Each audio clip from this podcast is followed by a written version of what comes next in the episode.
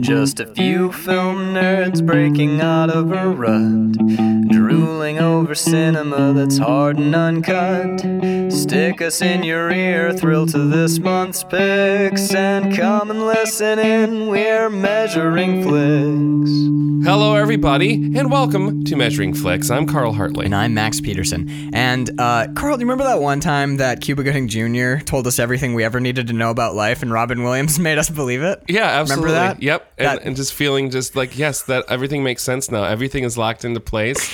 I'm smiling. I know that death is not the end. Like the all the answers to all the questions to the life universe, everything are Oh not my 42, God. but they are here for us. You're getting past the fear. What fear? The fear that yeah, the fear that you disappeared. You didn't. You only died. You only- yeah, you only you're died. o- yeah, you only died. Like Uh-huh. so this movie, What Dreams May Come, 1998. 98. I direct- was deep in the military at this point. Deep in the military. Yeah, I was Did you year see two. it when it came out? I did. This was one of the movies that I was able to see on base. Um, I feel like I was still in A school. What's A school? A, so, so you always finished- forget what branch Oh, you I'm were sorry. in. Yeah, I was in the Navy. So You were Navy SEAL. finish- yeah, right. no, I, I saw a couple Navy SEALs. um, they take your lunch money. uh, they kind of did. It's like, petty officer Harley, we're gonna need your lunch money. Ah, fuck you, Miss. Oh, you a Navy SEAL? Never mind. No, I was. uh, you go. Here you go. Here's my lunch money, Navy SEAL. All right, so you So- saw this on base. I saw this on base. I feel like I was so A school is a secondary school. You finish boot camp and then you go to your specialized training school after that. Mm-hmm. So I was in Pensacola, Florida, learning like aircraft shit. And, you know, Specialized in aircraft shit, I did you? specialized in aircraft shit. Good. You'd be surprised how much Shit there is shit on an there is aircraft. on an aircraft. I'll tell ya. Oh boy! But uh, so I feel like this is one of the movies that was playing at that time, and I went to see, and then bought immediately on VHS, and had in my barracks room when I was stationed in Norfolk, and just watched all the time. What was your? Because we we've this is some of these movies we've never seen before. Some of us Yeah. only one, but this is one that we shared. We've Yep. both seen this Yep. film. Do you remember your initial reaction to it? Because how old were you in 1998? 90, 98. I Yeah, was when you thinking first saw it. 19 20 or 21. Okay, I think I was probably like 15 or 16 Mm-hmm. when I saw this. I saw it way after it came out because it came out when I was eight. But Yeah. yeah. So, I, but I, I saw it in I saw it in high school. Do you remember how you reacted to this movie the first time you saw it? Uh, I, I do. I remember, well, being in the military at the time of seeing this movie too was a little interesting because this deals with like death and what happens after death, and you're separated from your family. I was stateside, but still, it's like going to the worst summer camp ever. yeah. Okay. But um, so there's a lot of that deals with family. It deals with relationships. Um, I hadn't had a serious relationship at this point in my life either. I was a very late bloomer, Sure. uh, as far as like relationships working out or you know f- quote unquote falling in love. So I, s- I hadn't had that life experience yet, but was old enough to like understand it.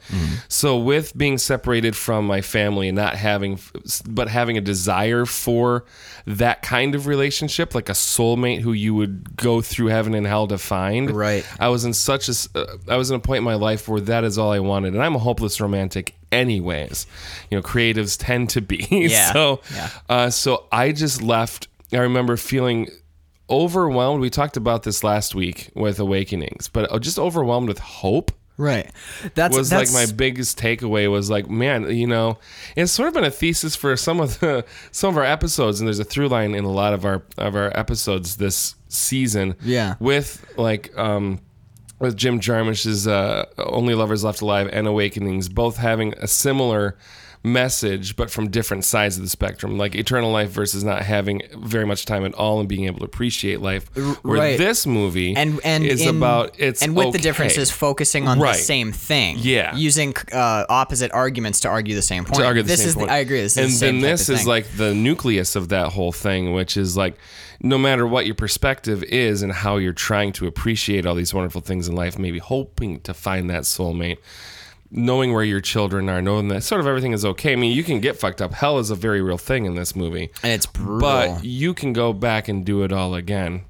Like- there's there's something I want before we get too far away Right. from it. I feel in a Mm-hmm. lot of ways that this is like a sister film because if if there's three films that are like intrinsically tied together that we've covered so far in season that one. have some sort of thread. Yeah. Only Lovers Left Alive, Awakenings, and this one. Because Only Lovers Left Alive says basically, when you have all the time there is, ultimately you realize that all the big shit doesn't matter, and you like sift. It's like um uh like prospectors yeah, panning yeah, a you river. find those nuggets of And the gold in nuggets the life of- that was yours. Right, and the nuggets of gold in Only Lovers Left Alive and Awakenings is the all it's the little things. It's like you get so swept up in life that you miss the little moments that you should Mm-hmm. appreciate. It's always the little details of life that are cherished in those films. And in this one, it postulates when you have no time left because you're dead and you look back on life cuz I think it's important to note that in this movie he, even though he can't die, they make a, there's a, several like one-off jokes or like wry comments about like, what do you think it'll kill you? Because they're already everyone's Because it- dead. Well, I'm gonna drown. No, you're not breathing air right now. You're not. Yeah. You're you're pretending because you're used to having done that. but you're dead. But you're yeah. dead. You're not. So, but I think it's important to note that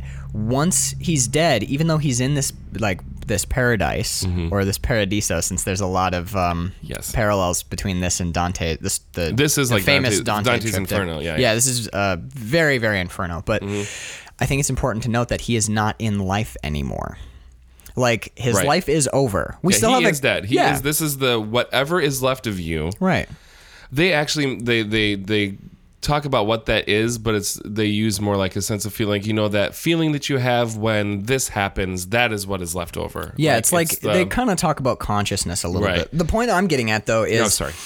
is w- this is after life is so he's he's experiencing all this heaven stuff and there's, there's it's visually gorgeous and he's it's there's miracles happening and wonder but what he's always revisiting in his head is his life which is over and done Mm-hmm. he's not making new memories of life because he's now a thing outside of it so i think this is sort of the end statement or like the the capstone of only lovers left alive and awakenings which is when you reflect on your life Mm-hmm. This is what you take with you. yeah. So when And you say it's- you can't take it with you, you do, and that is what you paint your your paradise with. right, and what he And literally in this what movie. he revisits over and over again aren't the like the big family vacation or like the extra. It's all the little tiny Yeah. details, the little moments. Especially with he his children, remembers. it was about because we playing find chess with his daughter. Yeah, playing chess Ah, yeah. with his daughter. So so we know that he is dead.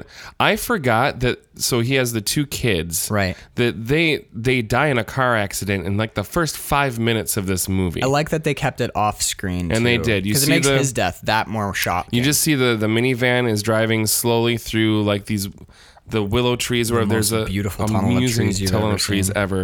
ever, and you just know it's like when we talked about this last week when films like everything is fine that you're seeing, but something is informing you that.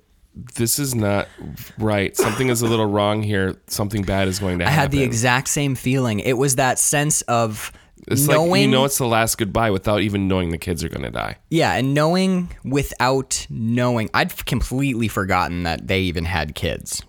So did I. I watched this Totally movie spaced like, on it. Mm-hmm. I burned out a VHS copy of this in the military, and now I'm like, oh yeah, the kids are dead because they ha- he has to find them in heaven, and they that's And the they're whole adventure. and they're not like and they're different people. and- Right, and they- yeah, yeah. I just totally spaced on that. So Yeah. it's like it was the last time we saw them alive. I was like, oh, yeah, fuck, I know. what did you just say? It's like, wait, what? You don't kill the dogs, and you don't Um, kill children. You just kill two kids at once. Yeah. So if we let's jump, oh, I, I didn't read the cast, so I really quick. The, there, Yeah. this is we have some recurring. We have Robin Williams, obviously. But Max von Sydow is in this again. Uh, as soon as I saw his name, that's my first note. Is our boy Von Sydow is Yeah, back? dude. By the way, you know he's still alive. yeah, he's- eighty nine years I was gonna old say his, and I still thought he was killing ninety. it. Yeah, almost. Yeah. yeah, so he was in Force Awakens. we got. I know. I remember the cool little cameo in the beginning. Yep. Uh, yeah, we got Robin Williams, Max von Sydow, Cuba Gooding Jr. Who every you know what's weird? I never think ever about Cuba Gooding Jr. But every time I see him, I'm always like, damn, he's a good He's actor. really good. He's really good. And then as soon as the movie's done, you're like, whoop, he's gone out of your head again. But he's it's always such a delight when he pops Do up. Mm-hmm. you think it's because he's not present right now as much as he was in like 95 to like 2000 was like his heyday. Maybe. I mean, It's like it was Jerry Maguire. It was What Dreams May Come. He did the uh, Men of did Valor. Radio Um, yeah, not uh, too long ago. uh, he's in a bunch of stuff. Like, Mm-hmm. He's in a lot of military movies. Um, there was that one about uh, the pilots, the World War II pilots. Yeah. I th- Flyboys is it called? I can't remember, but I watched it with my grandma, and again, it's like shit. He's fucking good. He's isn't he? he's fantastic, and especially in this, I just I love him as as Yeah, like that's that's what I like about him is you see him and you're like, oh, it's Cuba Gooding Jr., but you've already forgotten the last time you saw him when he was able to captivate you with his performance. Right. So it's like every time you just rediscover like what a high caliber actor he is. It's like feels good. It's like falling in love all over kind again. of. You're like, it really oh, is shit, the first wow, time I he's see him, and he's, he's phenomenal. talking to Robin Williams, and he's just like, you don't even really see him. He's It's like a he's physical blur. performance. It's just this, his voice, this tone, and you're like, yeah, you're just very happy to meet him again. Yeah. Um, and then Annabelle uh, S- Sciorra, I want to say. God, I keep wanting to say, is she looks almost exactly like Marissa Tomei. she's she does she's very similar. Her laugh is kind of similar too, and she laughs a lot in this movie, which I liked. It was a note Mm-hmm. Yes. I liked. Um, she does a she's another one in here who does a great Mm-hmm. job. Uh, sort of. Well, we'll get into it as we talk Yeah. about the performance. Directed by Vincent Ward, and we looked up the cinematographer. God damn it, we finally finally- you have a finally did it. cinematographer to I'm- pimp. His name is it's not Eduardo. often, Max, but I'm proud of us. we did our due diligence just barely. Just barely. Mm. Uh, his name's Eduardo Serra. And the reason I specifically looked up the cinematographer this time is because almost a a bunch of my notes, like, you know, you can talk about, like, oh, everyone's great, but mostly this movie is just a sumptuous visual feast. it is. Sometimes it's so like richly beautiful almost on overwhelming. screen. Yeah, yeah. It's um, almost Too much. The color overload and it's like when you and i think intentionally so because Mm-hmm. so much of the movie's preoccupied with art but there are moments where like a frame you want to pause it and just look at it and, and admire it. Yes. it's fucking gorgeous so he was also the cinematographer for the amazing daniel craig vehicle defiance Mm-hmm. ooh. blood diamond with the old mm, the That's old the uh, Leo DiCaprio. leo decap yeah where he uh is the it's all about blood diamonds It's the diamond trade, right? Yeah, it's where he d- he does the what's it called that there's a word name Is he for from it. South Africa? Afrikaans, yeah. Yeah. He does like this crazy Afrikaans accent the whole movie and it's fucking cool. Awesome. I don't know if it's accurate at all, but it's Probably cool as not. hell. Um he did Unbreakable, so he has worked Oh, with shit, Mr. he's worked Twists with and Twist- Turns Twists and himself. Turnsies. Surprise ending. M. Night Shyamalan ding the dong. Shyamalan.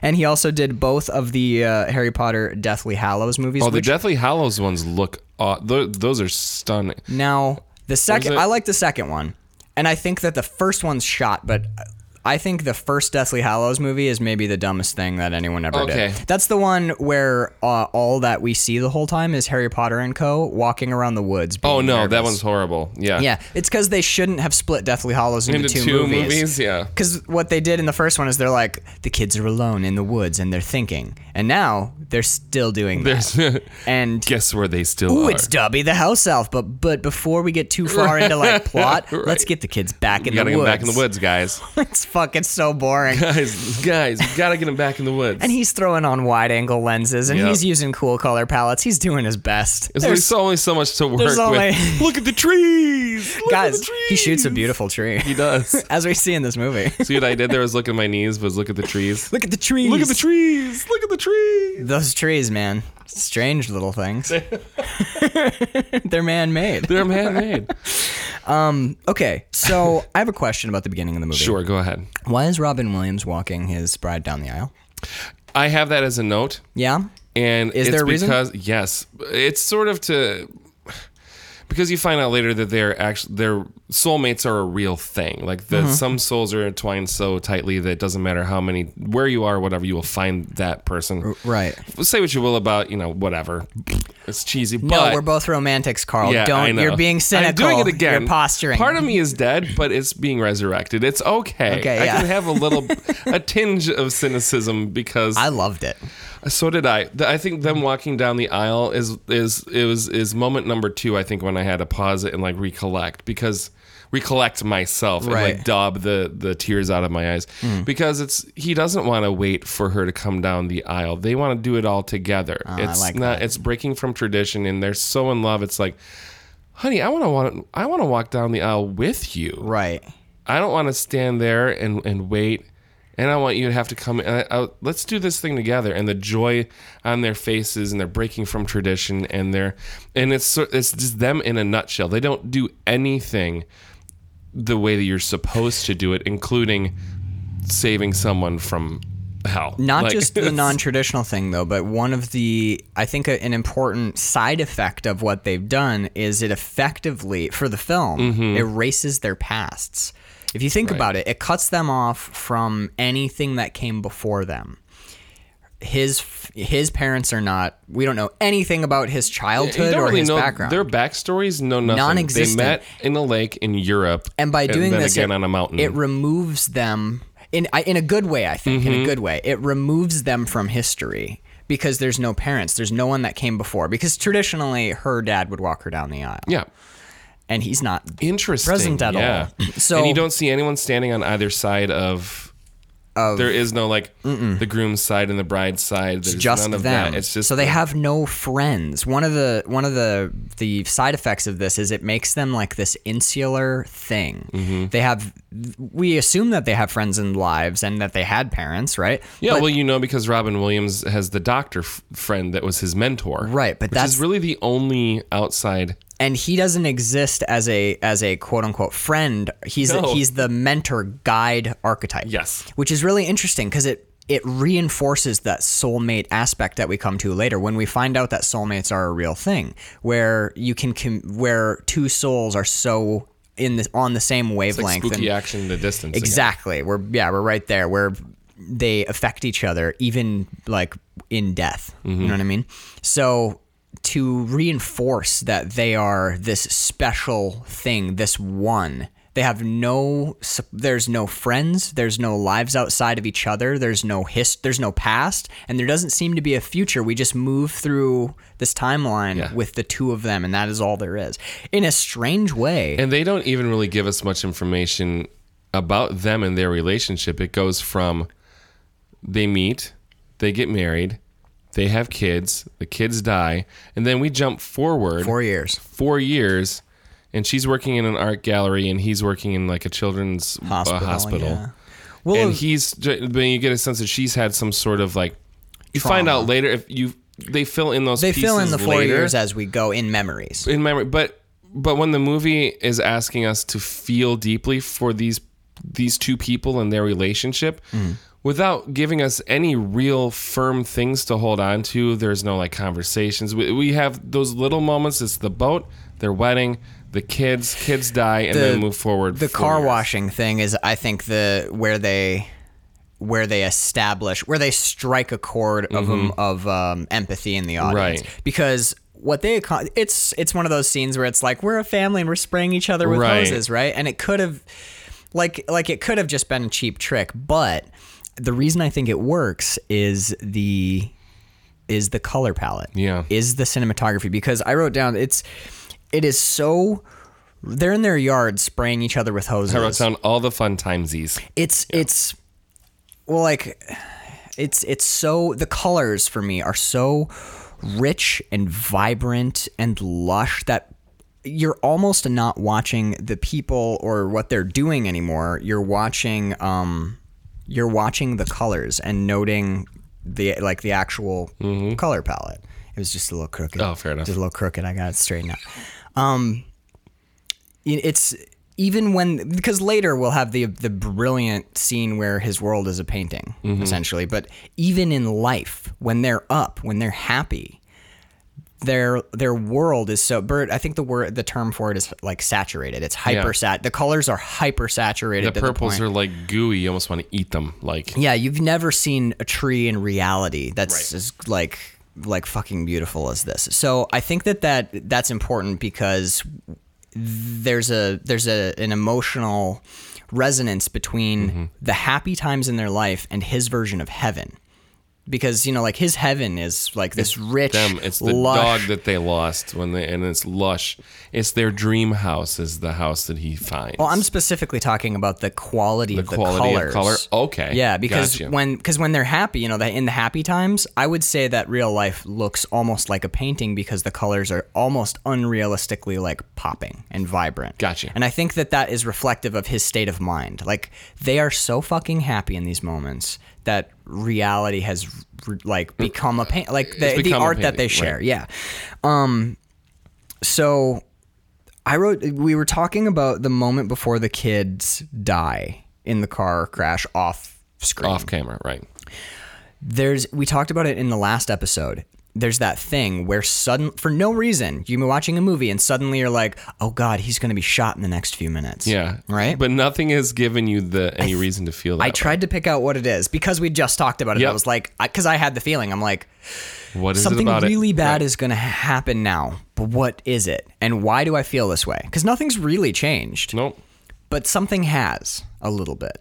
And it's not necessarily like a change in the world. It's just we're being shown something we haven't seen before, which is a mundane moment in their lives. Because so far their life has been like this: we're spraying each other, and oh, there's And like and like kitchen table shenanigans and and then like Oh, don't forget to do your homework. Don't study for your test. Like you're seeing that that regular kind of. well, you're like- dial yeah, they're dialing it back into reality Mm-hmm. because everything that we've seen so far has been like we bumped boats, and oh, she speaks all these different languages, and oh, they're both American. Oh my gosh, and- we met on a mountain. I'm like, oh my gosh, this is crazy. Right. Which, by the way, I think that the I think there's a weird supernatural moment at the beginning when she comes up the hill and she has sandwiches for him, yeah. and he goes, "How did you know I'd be here?" And her fa- there's like a weird thing in her face where she's like, "How did I know?" And she goes, "I didn't." And that I think that's that soulmate Yep. thing because we she- find I don't think she did know. right. Remember they act in and in the afterlife they act as beacons for each other Yes. too. So I think that I think it's interesting where she goes to the mountain instinctively, and then she's e- even she's confused by like, wait, how did Why? I? How did I? Why did I am I come here? I love that. I like it I too. absolutely love that. But anyway, I think it's Robin Williams is the he is the bit of tension that's injected into the scene because he comes through the door and he's not so far he's just been like the Oh, the door of the car when he's trying to say goodbye to his daughter no and the he- when windows he, up. no when he comes into the kitchen Oh, okay. he's in a suit, which we haven't seen him in a suit before. So he comes in in a suit, his tie's done up, and he's not he's not like pissed or angry or surly. This is being the dad. Sub- he's a little subdued, and we haven't seen Robin Williams be subdued in this film yet. He's be a normal person. we've only ever seen been them hyper. at the peak of their happiness, and now he's just like. And don't forget, you got that math test. Not unkindly, Mm-hmm. but just he's. Why is he? Sub- it's like someone like put a you know like the damper over the yeah, end of the they trumpet. put a governor on him. Like Yeah. yeah. Or like threw a blanket over the speaker and the sound Right. Mm-hmm. is coming a little more muffled. So th- I think that for me is what created the tension because he sits down and he's not unhappy. He's not unkind, but he's not as happy and ju- like blazingly real real joyful. life has has set in. Right. So way. the film, I- uh, director credit, uh, Vincent Ward. So Vincent Ward lets us fall out of like that heightened place of joy for a second. And because it's been so sustained for so long, all we've seen is this like meet cute and like Yep. two people who are like stupid in love. And now he's like, I'm going to go to work pretty soon, kids. And you better ace that test. And oh, you know, don't forget your mother packed healthy things in here. So you better not trade it. for Don't dr- trade him in for cookies. so now we're in the real world, and because it's been so heightened and so sustained for so long, the real world feels tense and weird. It's like, no, that why aren't they why aren't they spraying each other? with- Yeah, right. Go get a hose. Why Robin are they Williams- having a food fight? A, a breakfast food fight. I, that's, I was half expecting yeah. the kid to throw food at him, but It'd be because like of a the way cheesy sort of like breakfast scene, but no. well, it's- because of the way that he was behaving, my thought was she was gonna like flick eggs at him or something, and he Yeah. was gonna be mad. But like, no, but hey, she's eat your, legitimately come on, eat pissed your about breakfast." something because she's a kid and the teenagers are teenagers. She's surly, yeah. They're and surly. it's like, oh no, they're just now they're teenagers and they're like how teenagers are, and there's It's crazy. They ground us, and they only ground us for like maybe sixty seconds. That it scene is very like a short. minute, minute and a half, and the if wife, that. the wife laughs. She's And like, you can tell they're still in love, but it's that real sort of like Yeah. lived in. They're in love, and you get the sense that they have those crazy high moments that we've seen, but they're not there all the time. Mm-hmm. So it's like, oh, this is this is the reality of soulmates, which is it's like they always tell you about the reality of marriage, which is Right. like honeymoon phase. You're walking under the stars, Yeah. and it's crazy, but eventually you're doing the dishes, Right. and you know, Oh my God! Uh, can right. you remember to bring milk home? And did you remember to do this? You know, we talked about this. Like, Right. Yeah. Like eventually you're like, you know, you'll go six months and you have not looked at the stars. You have Right. not promenaded on a moonlit hilltop in a while. You know, it's but like then you catch their eye again. did you vac- yeah, yeah, yeah, yeah. It's the rea- that's the reality of it and I like that, which is like, you know, they're sitting at the kitchen table and they catch each other's eye and she uh Annabelle Sciorra has one of the most endearing laughs ever. Yeah, and her smile, but much like Robin Williams, you kind of fall in love Yeah. with her through. They're really they're a good match. They're Uh, yeah, a good. they really are. have a lot of on-screen chemistry. They they change how you feel just by the expressions on their face, which is what you hope from any great actor. Right, right, right. The subtlety of But they performance. do it with in a way that just feels so. It feels good to to be smiling with them. L- okay, let's jump really, really quick. Let's Yeah. stick with um particularly Annabella Sciorra's performance. Okay. Okay. I think She goes on a journey. She does, and I think she manages to establish a character because a big part of establishing character is like is for, uh, you know as a writer, it's like putting dialogue in their mouths. Like, Yeah, she doesn't have. well, when I went to art school back when I was sixty, but there's she none doesn't of that. have any exposition. Uh, Neither of them do. neither of them do. It, it- this He remembers some things, and they talk about things that have happened, but only briefly. right. Well, and, and what we see is just her reacting to having him gone and her dealing with that. what I like about her performance is like the wild, crazy hair and the fact that she's always laughing. You get this sense she she conveys a sense in her physical performance and in the like the abundance of laughter and in the her like flipping her scarf and oh I almost lost it and Right. and in the you know i- in all those little moments she portrays like a vibrant, full of life, artistic type, who and also a fragility because she's so like, haha. There's there's something almost childlike with how often she laughs and smiles. Like sometimes at the breakfast table, she just looks at Robin Williams, and that elicits a laugh out of her. Yeah. because there's so much joy in her. You almost wonder if it's a little bit manic in a way, like Yeah. Like there's it's not quite. there's like you know it's that extreme of emotion Mm-hmm. that like bit of unbalanced nature and robin williams he cracks jokes in here and he's he is funny but he it's a subdued funny Yeah. this is not good morning vietnam this is not patch adams this is not mrs doubtfire he's still robin williams he's still funny he still has that great smile and he still laughs and you can tell he loves so fervently but he is more even keel Yeah, he is. and we see this when she He is. e- Yeah, when she goes crazy when she go when she Later. is yeah when they have their when you find out what the double D day is. Yeah, their 'Cause- an- the anniversary, yeah. the Double D Day, Yeah. the Double D anniversary. Um, I-, I was really impressed by her performance and the the fact that she can portray somebody who is possibly you get the sense that she is not mentally ill, but would definitely be more susceptible to mental illness. Mm. She's she's she's an emotional Yes, person. Yes, like we all are, but some people are m- more, much more than others, but not to the state of like mental illness and like you can't. Con- but she is a Right, she's prob- a- she's more of a receptor to to letting things affect her in She's an an emotional way. ever changing sea of emotion. Yeah, Yeah, like yeah. S- like prone to storms, but also prone also to prone to the long beautiful longest calms. Yeah, yeah, yeah.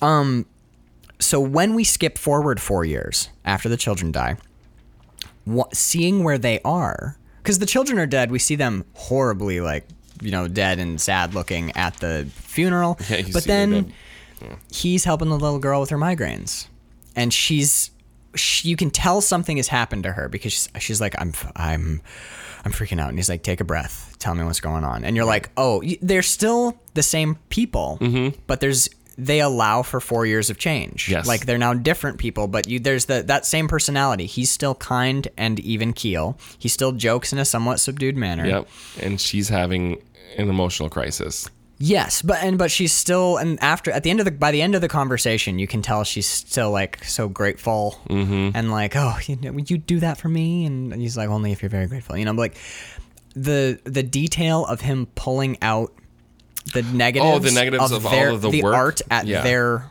house. Yeah, And he's like, what about this one there and that one? That? Like the fact that he's helping her over the phone, that he will immediately drop everything and start and helping then he her. has those negatives in his ready to go in his office drawer anyways. it Mm-hmm. tells you It something tells about you something about their past that he's had to either do this before, right and but he's there and ready to help. to help her. Yeah. So we see 100% dedication to them and Mm-hmm. to her and to their relationship out of him. And without cuz we we don't find out till much later what's happened in that 4 years. This is a genius way to show the viewer like he's ready at the drop of a hat to help her out, even in interrupting And that's what I love about this too. He doesn't like excuse himself from "I'm sorry, I'll help your daughter in a moment" while Right. she's dealing with her migraine. He mi- thing. he He's- multitasks. he stays. He's on the phone with his wife, and he's still engaging with this little girl to make her. Is are you still breathing? Are you like are Mm-hmm. you good? and still like reassuring her at the same time. We get the creepy breathing joke on the phone. Right, Because exactly. he's showing the girl how to breathe, and his Right. wife is hearing him like, Yeah. So, In the phone. but I love that because he's not like he's. Yes, he's there for his wife, and he's he's doing all these things to help her, but he's he doesn't move away from the the thing that's actually there in front of him either. He's he's like still engaged with this girl. normalizes a crisis for her. yeah. It, this is not her having a crisis is not an unusual occurrence. He's so Mm-hmm. It's normal. not the first time it happened because he can he can do his job at the same time. and manage it and manage it. Help her so through a crisis. that for me, I was like, oh, this has happened a lot because Yeah. he is he's calm, comfortable. He has the things in his desk. He's Mm. talking her through it while still uh, being a doctor and helping this little girl. I'm like, oh man, this has been that scene is also our first introduction to her painting. yes, and her the first painting we see of her is simultaneously beautiful and terrifying because it's the blurred version the of her, blurred the version. faceless version of her. Um, it reminded me a lot of the paintings of Francis Bacon, Mm-hmm. like especially his Pope, oh yes, yes, yes, like hit that sort of stuff.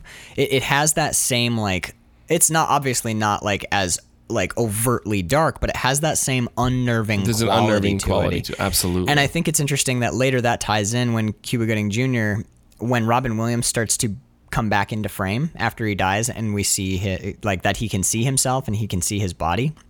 And he's like, the fear was that you disappeared. And we find out that people in when he dies, he can't see Cuba Gooding Jr. because he's blurry. And we find out that you won't you see what you want to see when you're ready it- to when see you're it. ready to see it and it's blurry before that or you just don't see it at all like robin williams is afraid to look at himself because he thinks he's because That's why he's dead. just a voice That's for why a he's- while. yeah. And then you don't realize you've seen him until you've seen him, and he doesn't either. It's like, how long have I been here? right What and is he's like happening? you don't have the fear anymore Right. and you know there's that awesome line but i think it's inter- an interesting parallel because if that's the metaphor that we're going to work with in the film then she's afraid to look at herself Mm-hmm. Yes. she doesn't want to see It's herself abs- yeah, that is perfectly accurate. Yeah. Right, which is yeah, it's so and it's set up so early and it's done so subtly. They never do the thing where they're like, and her painting was blurred because she didn't want to face her inner demons. Yeah, Right. that's probably a Max And they Van don't- Sydow line. They don't want to face that image. that was like a Sean Connery. It was almost like side out. Yeah. um, the uh, so he leaves the hospital to go and pick up some art from their house and then run it over to the gallery, Mm-hmm. He's doing her a favor. doing her a favor. That's what important. She deals with a as lot fuck. of guilt. A lot of guilt but um, there's a car crash in a tunnel. in a tunnel. Yeah. Now the car crash. This is so fucking interesting. There's a there's a car crash in the tunnel, and so far the movie has been only heightened joy. Yes. And there's a very the crash is loud and ju- like really the sound design is When the awesome. car flips up, it's not a huge Not Hollywood that when stunt. Oh, the okay. when the the tire lands on his hood, oh yes. you're like holy fuck. What was that? That's the Yeah. first moment where you're like, because this movie doesn't do because they did the the kids car crash off screen. Yes. So you're like, oh, this is one of those films where death is a quiet thing that happens off screen, and then we're gonna let the actors have some real emotion. Right. Right. Right. But all of a sudden, there's like a tire.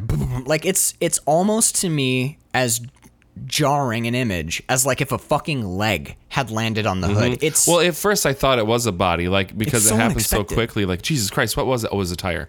Okay. so he gets out of his car, is almost hit by another car, and suddenly you go from no tension at all to like as much tension as there can be. Mm-hmm. And he when he runs into the tunnel, I cinematography note that there's that beautiful light de- lighting design where they have that pulsing red glow deep in the tunnel as though he's running into like the maw or like running through the gates Running of through the hell. gates of hell. Absolutely. Fucking foreshadowing spoilers. Yeah. I remembered the the car the car eventually a car hits I think hit the back of his car and like barrel rolls Yeah. It and, ejects itself. Yeah. and hits him like basically lands on him just fucking t- game Smeared. over Done. I remembered the car like flipping sideways So did I. rather than barrel roll like like corkscrewing through the air like nose first toward him but I this we talked about how what you remember most from the movie when you were a kid. There's two things that I remember from when I first watched this movie. There was two things that stuck perfectly in my head. I'd forgotten almost all of it. Like Yeah. I'd forgotten uh, I'd forgotten like the the what hell looks like later, which we'll save until we get to hell. I'd forgotten the painting, Mm-hmm. like when he's in his heaven. The two things I remembered were that how how like shockingly Terrifying. violent and terrifying that flying Yes. car was. It's it it remind because you can you are put in that like situation. You're Robin Williams, and that car is coming at Yeah. you. Just it's Yeah, like absolutely. This is how that happens. because they it's also that's also a cinema uh, a trick of cinematography because they shoot the flying car POV. Yeah. you are where Robin Williams is standing, and you see the car flipping towards you. Yeah. it's a cool little Yep. little uh, cinema trick, but it's it's really And it's also the look on Robin Williams' face for the hot minute before you see the. c- It's there's this moment of realization yeah of I'm going to die now. yeah. There's you re- Just a little bit of like, oh, this is it. this is the This- end. I I go out in a tunnel by a car hitting me, trying to save people, trying to save people. doing his job. yeah. which is amazing. Like Yes. the fact that he, the, his first response was to run toward the crash, into I- the crash. I love that with any like emergency responders and Yeah. shit. People that are willing to run into danger while other people are running the fuck away from it. Oh, I yeah. Can't there is to say I have the utmost respect for that kind of Did you ever see World Trade Center? heroism. I can't. Yes, I have. That's one of my favorite. That um, Nicolas Cage movies. uh, yeah, it's Nick Cage, and it's Yeah. amazing. that movie is He's absolutely trapped on the rubble under rubble the amazing. entire time. It's that's a crazy good. movie. Oliver and that's Stone, part of say why what I you like- will about him, but that's probably one of my favorite Oliver Stone movies. Really? Because it doesn't deal because a lot of Oliver Stone movies deal with the conspiracy like of The the, Doors. thing, and the I love that too. I'm a huge fan. I'm gonna have an Oliver Stone month, but Yeah, definitely. but this is one of his first movies that doesn't deal with the conspiracy of the thing. Right. When I heard that World Trade Center was gonna be a movie, I'm like, oh my god, it's gonna be. Please don't do it. Don't Please do don't the do it. fucking thing. Don't do it was your. pretty don't- quick after too, and it was Like real two- quick within two years. He didn't even touch on the politics of At it. all. It was just the human story of it all. Yeah. But same sort of thing. It's like, but yeah, that's like people who will rush into.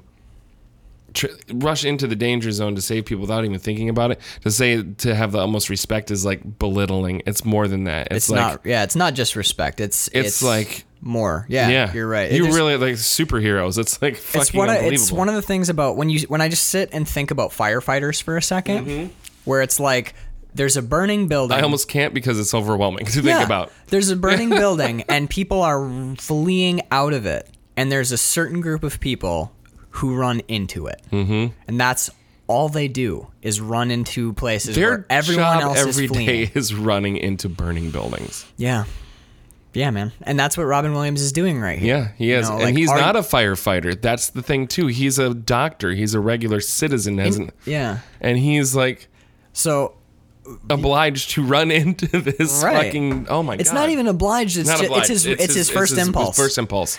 but uh, No one else is getting out of that So I car to help. remember like the it's a it's a sh- it's it's shocking to see that car flipping through the air.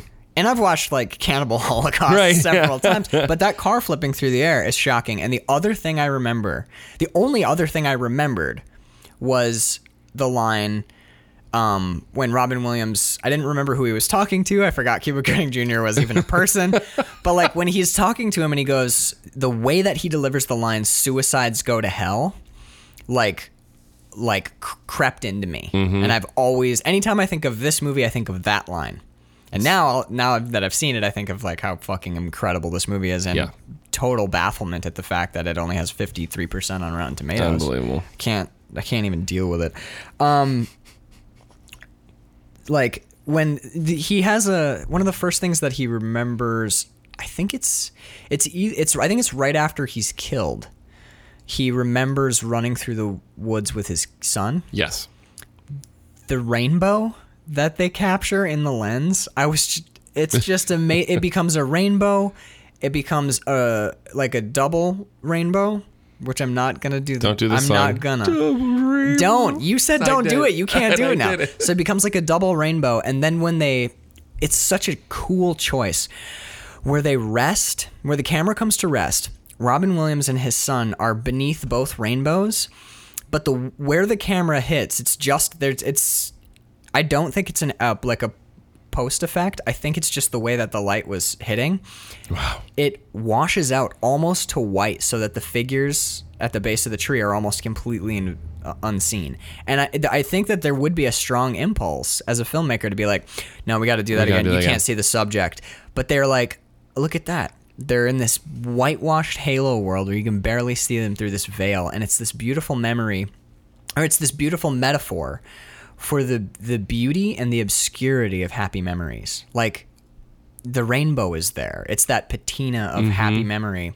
But the actual Mm-hmm. details sub- are a little the details washed. are washed because the details aren't like in this moment. It's it's like it's not the details that matter. no, it's it's the feeling. Yes, they're yes. Mm-hmm. capturing the feeling of the memory with probably an accident that they decided to cut in. I love it. I love that. Absolutely loved it. The man. Um, happy accident. God, it's beautiful. Beautiful. Yeah. So I mean, I'm gonna Yeah. I'm gonna put a star next to a note so that I remember to say it near the end of the podcast because Nice. it's probably the the line that made me cry the most. It's what Cube it's Cuba Gooding Jr. Which all of his lines Mm-hmm. Yes. pretty much make you cry because he's Yeah. a goddamn fucking and he, genius. yes. so the next he's Robin Williams wakes up in in heaven Yes.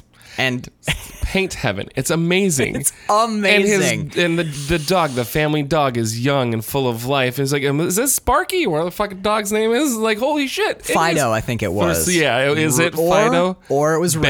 Benji. it might be Benji. All yeller. But it's oh, that would be even better. Holy yeller, like holy shit! That'd be awesome if they had the But, yeah. Dalmatian and then And Ole then Yeller, Ole Ole Yeller Yeller. comes over the hill. And I'd- all 101 Dalmatians, like holy fucking shit! But it's the most joyous thing. yeah. It's this painted world, and he's discovering it and figuring it out, and like, where am I? What's happening? This is amazing. The- And, and Cuba is there to to guide him through it. It's like you're in heaven. You're creating this. This is this is your world. This Yeah. is the you're dead now. This is everything that, that you that you want to see. This is your heaven. You've for me, like it wasn't the what what emotionally hit me wasn't like here's the dog and like oh it's the house. right. What hit me was we've because we've heard repeatedly that like it's his it, that he's obsessed with painting. Yes. and he becomes obsessed with art and painting as another way to get through the way the way she words it makes it sounds like she has had like dark days in the past Yes. where she's like he it was another way that he got through to me It was through the paintings. yeah so we find out that like paintings and art were such a huge part of his life so what hit me was when he woke up there was he woke up in what he loved which was a painting A painting, absolutely. the fact that he's got paint on his jacket and he squeezes a flower and there's paint on his hand. It's this the moment visually for me is like a cross between like mirror mask and um uh what the hell's that Owen Wilson movie? Van Gogh Uh, Midnight, in Midnight Paris. in Paris. It's like a mixture between that, Okay, yeah. Loving Vincent, and and Mirror Mask. Visually Mm-hmm. speaking, it's a. I ca- like I can't I couldn't get over it because it wasn't like the seeing the dog was cool, but Oh, that's some the rest of the whole. some deep part of me was like um I said I wrote down it wrenches something out of me as with all uh, Robin Williams flicks it gives me hope and what Mm-hmm. gave me hope was that you know like of course his heaven would be a painting the idea that you know like if like when you die you wake up somewhere it, it, it's an indefinable it's a feeling it's a So I'm- feeling. so there's no way i Absolutely. can really get it out in words but just s- knowing it would be like waking up inside of your favorite painting and being able to like swim in the Swim in it, color and yeah. touch you know like feel the texture of this heaven that he's in It's It it's was- like Mary Poppins jumping into sidewalk paintings, yeah like Yeah. that sort of thing. Oh my god, I love this. Well, do you want to go there? We can. it would it's be there. like i have another moment Mary Poppins is actually uh, in the uh, city is she There's- Yeah, there's a couple of cameos in there. Like And Mary Poppins is in there? is one. There's- Mary Poppins, Peter Pan, and there's a couple other like, um, like fairy tale type. You know what critters else? in The the once we get to heaven, especially the city, the city where all like people have this big shared Mm-hmm. consensual, uh, not consensual, this big shared heaven. Yes. um, collaborative is It's- what I yep, wanted to say. yep, It's the, the main city, which he's also creating because it's ripped from something that he saw in his. Yeah. Right. So All of them are constructs of it's his. own. his unique place. I like the idea. Well, do you, so. Do you think? No, I think. I think in a way. Yeah, that doesn't. Maybe this is a bit where it jars for me because if everything is constructed, then he actually didn't find his children and he didn't find his wife. Right. So that's, you know, then the movie becomes a really bleak look at delusion. Sh- Yeah. So I don't like Let's the way not that go I. down there then. Well, the way that I like But to there are look at eno- it. there are enough little clues left that that ask that question, like the stairs that they go to where the the cherubs are flying, Mm-hmm. and it's um, it's before we get to the city proper. It's just Right. that that stairway. Uh, and they were talking about remember playing chess with your daughter right. and that is a that is a little model that is in the room with her and it's the same the, Mm-hmm. It's the same, same- pillars yeah. it's the same people on the stairs So I had there's two conversations. maybe he's creating that but the city is still real because those are two separate They're locations not in the city, yeah. Because when they get to this, when they go looking for the tracker, when they get to the city, then that's like well we're gonna leave this place and then go to the city yeah so he's creating that- that. Is I think that is like his staging post. Yeah. At the edge of his reality, that because little it's yeah, that's like um, that's like his. If you think of him like, it's uh, like his train like station con- or yeah, his- exactly. Like he gets he's at the edge of the known and then he gets in the map. boat and then he moves out of his place into the other place. to where everyone else is That- i'm i'm down with that Yeah, because once you once we meet Max von Sydow, it's he's in a place that is not of clearly not of Robin Williams. right it is construction. definitely different enough to be not his world right. Yeah, some of the stuff I think it's interesting. There is some resonance in hell to his experience though. Like that tunnel that they go out of in the boat is very visually similar to the tunnel that he ran into Yeah. where he died.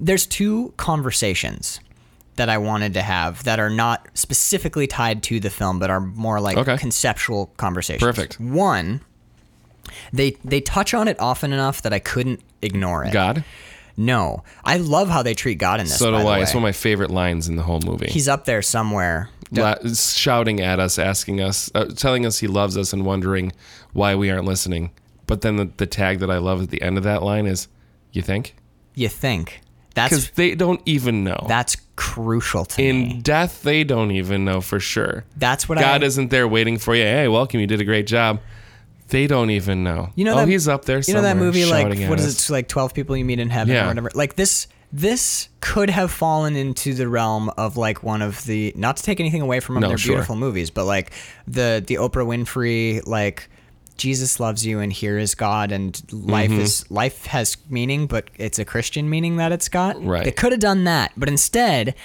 they walk this beautifully fine line where it's like where's god in all this and oh he's here maybe we think could be not sure that's Right, what i yeah. love where he he has a beautiful sentiment and a beautiful belief about god and Yeah. then he goes you think you think which is like th- the it's so crucial to me that they make that distinction of like i don't fucking know I don't even know. that's the I've best been dead for a while. yeah because there's a couple moments in this where it walks sort of close to being like a a preachy Christian allegory. Like it could have dipped into that world. Mm-hmm. Oh, very easily. and they're so ca- not careful they're so yeah they're so careful to make the distinction that like look we're talking about heaven we're talking about an afterlife we're saying souls we're referring to hell but we're not ever at any point going to be like and there is a god and his plan is wise Right, It- right. they don't do it there's, they say like look your, your guess is as good as mine personally i like to believe that god is up there doing this but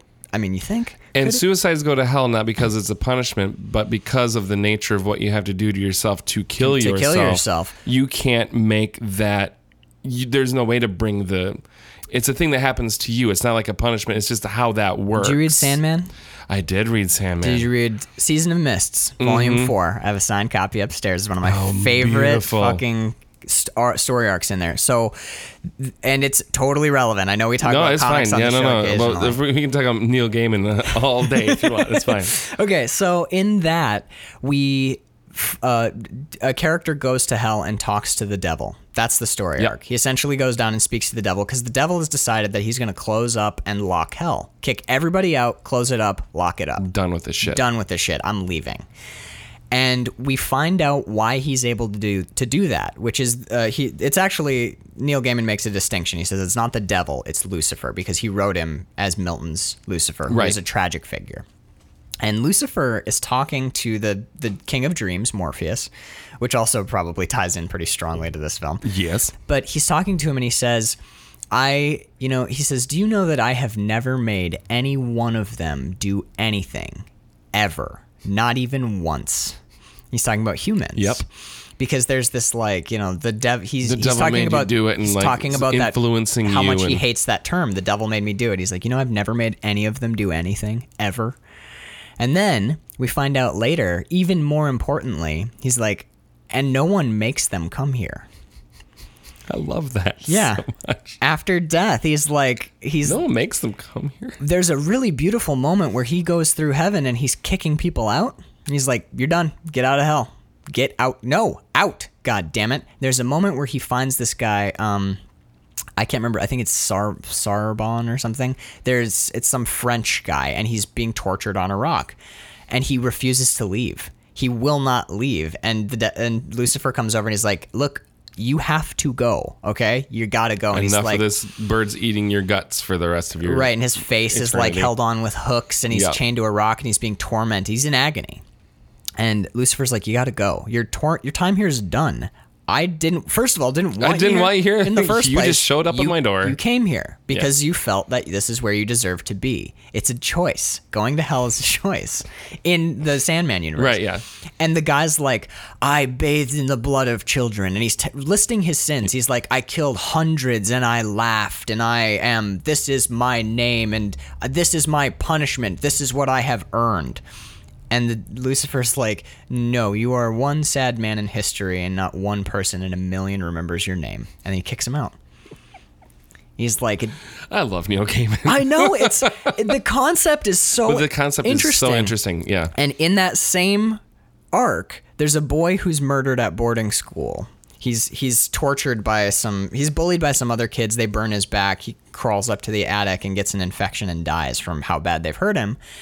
And he thinks that he's trapped in the attic because you know Because like that's where that's what he's always believed is Right. Oh like you're a ghost and you're trapped in the attic and you my got God. haunted or whatever. And this little this other boy who's been kicked out of hell, been released from hell, which I think the implications there are really interesting. Which is like, why would a child Why go would to a child hell? go to hell? because the the the religious boarding school that they went to taught them that Put they're it all so much sinners on the- and they yeah, have yeah, to go to hell. exactly.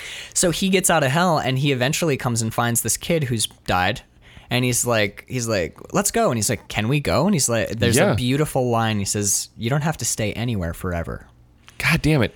It's like the baby elephant that they chain to a spike, but they never change the size of, of the chain because it thinks it can't break the chain. Right. But a, a, an elephant can. Yeah. But it's use it's that memory it's of the not memory being of not being able to. to break the chain. Yeah. I don't know what you're talking about, but that made me Oh, so sad. Don't tell me. I No, don't it's wanna with know. how they like like in circuses when they have baby That's how they elephants. train elephants. Yeah, so but they don't they but they never have to like change the size of the chain Right, because the elephant just it- remembers it just not won't being able even to break try it. to. Yeah. won't even try. So I think that's interesting because in What Dreams May Come, hell is a place of your own making, and it's a in a weird way. He It's a- says, "Can I make elephants fly?" yeah. Can I make elephants fly? God damn it! That's not such if a- they didn't think they could when they were babies because they Right. won't even try No, but uh i think that's a really there's an interesting parallel there which we ev- and eventually he's able to get through to her and once she is able to break free from the second topic of conversation i want to get to Mm-hmm. she can leave hell Yeah, she does and she does. she leaves hell and she goes and gets hangs out in paradise for however long doesn't matter because time doesn't exist there, and then Human they, lives are a they heartbeat decide there. they go back. right It's like I can find you in hell. I think I can find you in Jersey. So my which is an awesome love line. So my second conversation I wanted to talk about is the there's a concept. Have you ever heard of a writer named Robert Anton Wilson? yes. What has he done?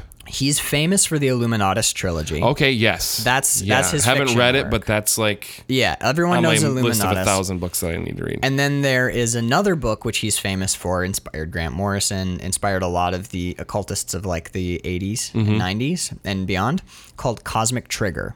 And one of Robert Anton Wilson's big fascinations as a writer is scientific studies into something that he calls reality tunnels, which is they talk about this in the movie, which is he, Robin Williams says it, Cuba Gooding Jr. says it. th- What you think is real, thought is real. They stress the importance of consciousness. They're Yes. like, if you perceive something to be so, it doesn't matter. There is because they talk. You know, if you get deep into it, there is really no objective reality. It just doesn't exist. Oh shit! Talk for a second. There is no reality, only alarms on phones to remind us to do things. But time doesn't actually exist. That is a that is a human construct. I have to feed my sourdough starter. Um, I know. I'm he said on a podcast. anyway, um, but th- you know, we were talking about reality tunnels, objective reality. Mm-hmm. Yeah. Reality doesn't exist. If you perceive a thing, that is real to you. it's that whole I think therefore I am thing. yeah, but also the the idea that you make your And you you're shape generating your own- reality. yeah. Now, here's the really interesting thing about Robert Anton Wilson. He digs into these scientific studies. Uh, scientists were doing ex- uh, studies on perception. Yes.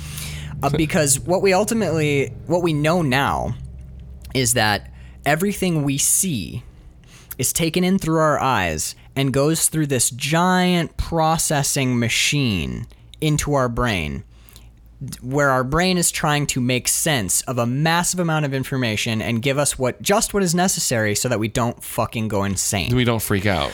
there's there's a bunch of studies and here are a few of my favorites I'm just strapping in for mind blowing. often in I love it. it's all Go, it's a lot of go, it comes in go, psych go, classes go, okay Go. so a big there's a big lecture hall and the professor's running late the professor shows up and he's flustered and he gets to the podium and he goes i'm sorry i'm late i it's okay so the today's lesson and a man comes running in screaming holding an object over his head and he stabs the professor with it and the professor falls to the ground and the man looks around wildly and runs out and the professor lays there for about 30 seconds to a minute and the students this is this is a an experiment Yeah. that's done repeatedly in intro level um, master's degree psych courses This is the thing that's actually happening in the classroom. oftentimes yeah Okay. people do this is this is repeated to this day this is still done Wow.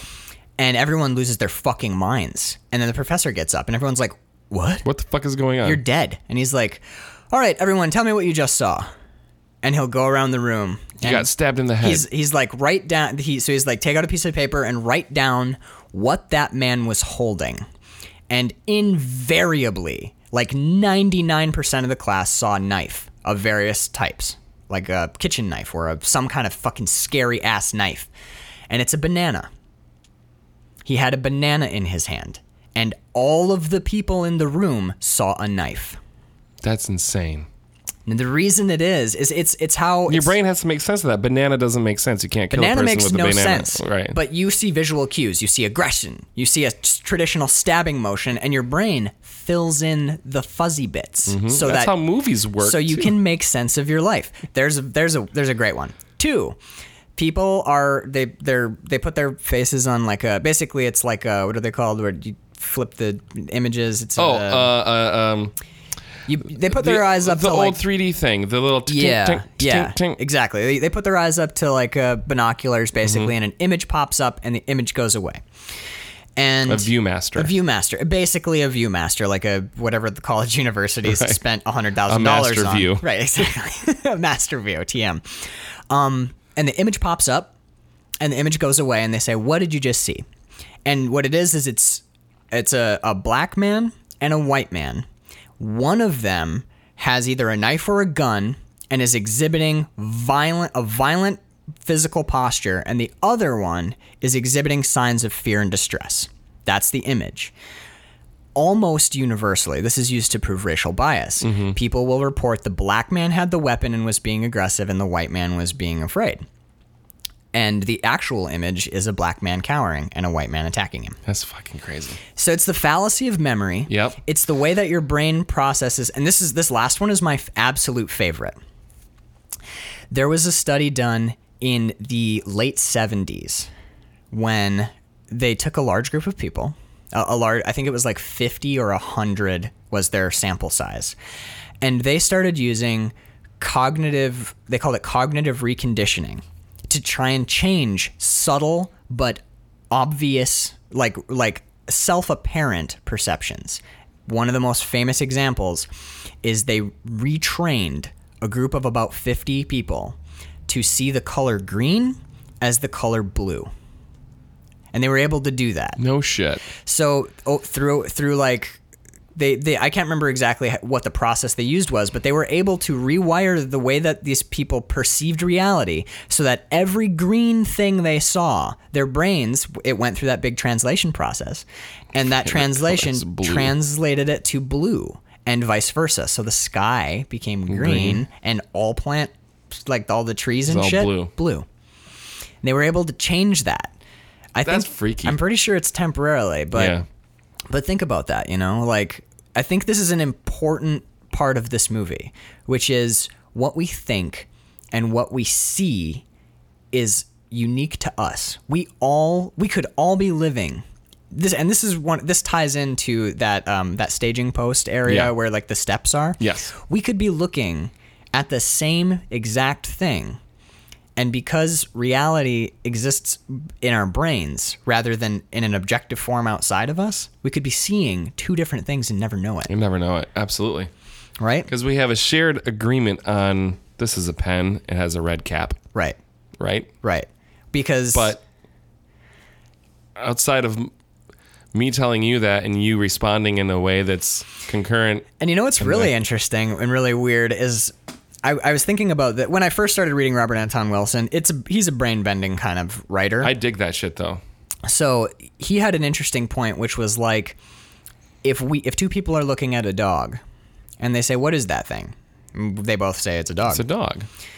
one person there's no way to tell unless you are looking at like actual like brain scan information or you are like doing minute detailed descriptions of things like pages and pages and pages but you might be seeing different type uh, diff, like different dogs Right. Not a poodle and a Rottweiler, but There's- one has a green eye, one has a blue eye, one has maybe. oh, Well, those are all things that we recognize, recognize, right? right? But the Okay. the idea is that, and this is like really really complex sh- stuff, but um, it still applies, and I'll tell you, uh, well, we'll get to why in a second, but like oh, on the more like the level of how your mm-hmm. in brain your is. brain, like Okay. you have the same words, but okay, it would. Here's the idea: is like you have two people. One person sees what we all think of as a dog, right, in our heads, but what he's seeing, what what's hitting his brain, is like weird tentacled thing with horns and like fire coming off of it or whatever, Right. Right, but that is what he's been.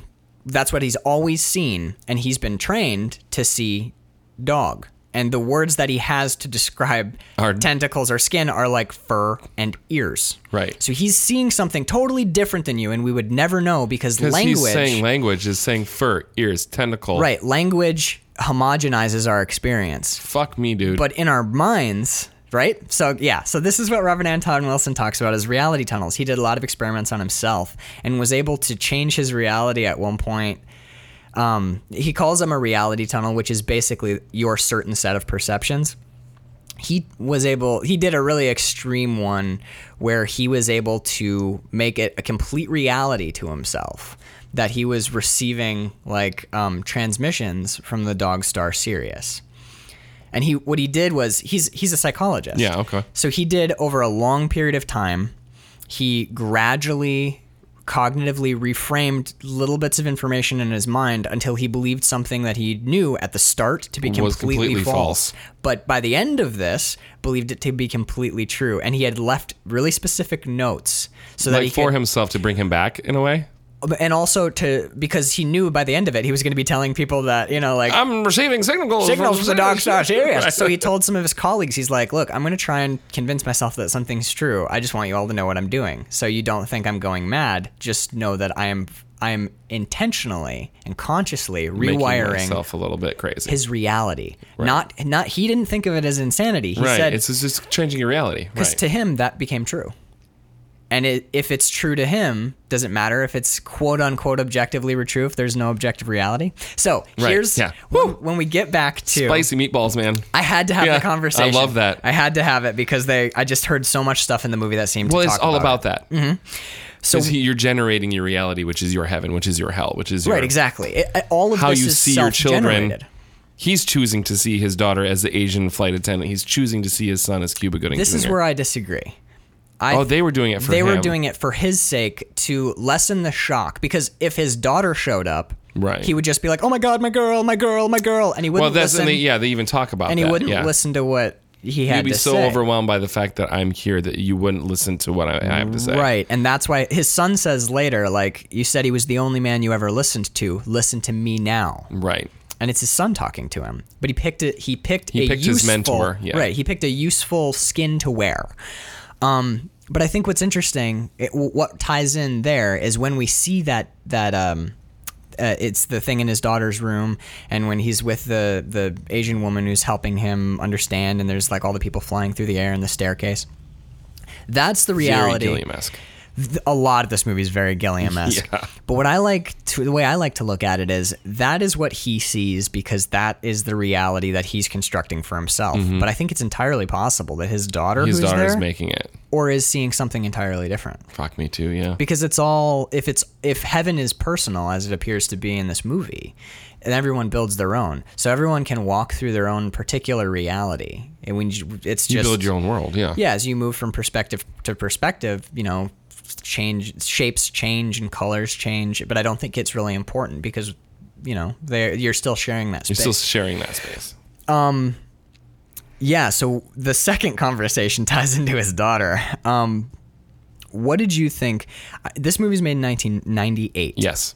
we are now in 2018. There are only a couple of couple of things that that I don't like about this movie, and the Okay. daughter is one of them. Is this one of them? Yeah. All right, I have a qu- okay. Let's get into that because b- when he runs into his daughter, sh in reality, his daughter is a like twelve-year-old, She may be 12, 13. thirteen-year-old white girl Yeah. in the She's a afterlife. fucking bitch. what? I'll say it. I don't think so. oh, are you you're, are you serious or no? She's a bit of a shit. She's a thirteen-year-old girl. Yeah, I know. Carl. I know.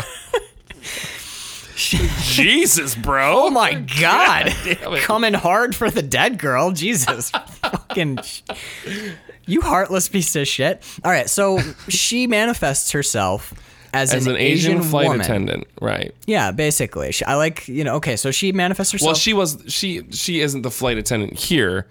She's the the person that helps she's like the an animal fi- amalgam. the, um, the animal finder. in a, I think in a way, she's an amalgam of the Asian flight attendant. because that's what he saw, and because that she's was got the fam- name right. tag and she's got the same f- she's she Yeah. has that physical appearance but she's also not wearing like a flight attendant's uniform so she is all she's an amalgam of the flight attendant and her father's idea of asian women Mm-hmm. so you don't like that go i'm gonna take a drink so talk Uh, why I just, don't you like that I, not that I don't like it. I just, mm, I just don't like the kids in general.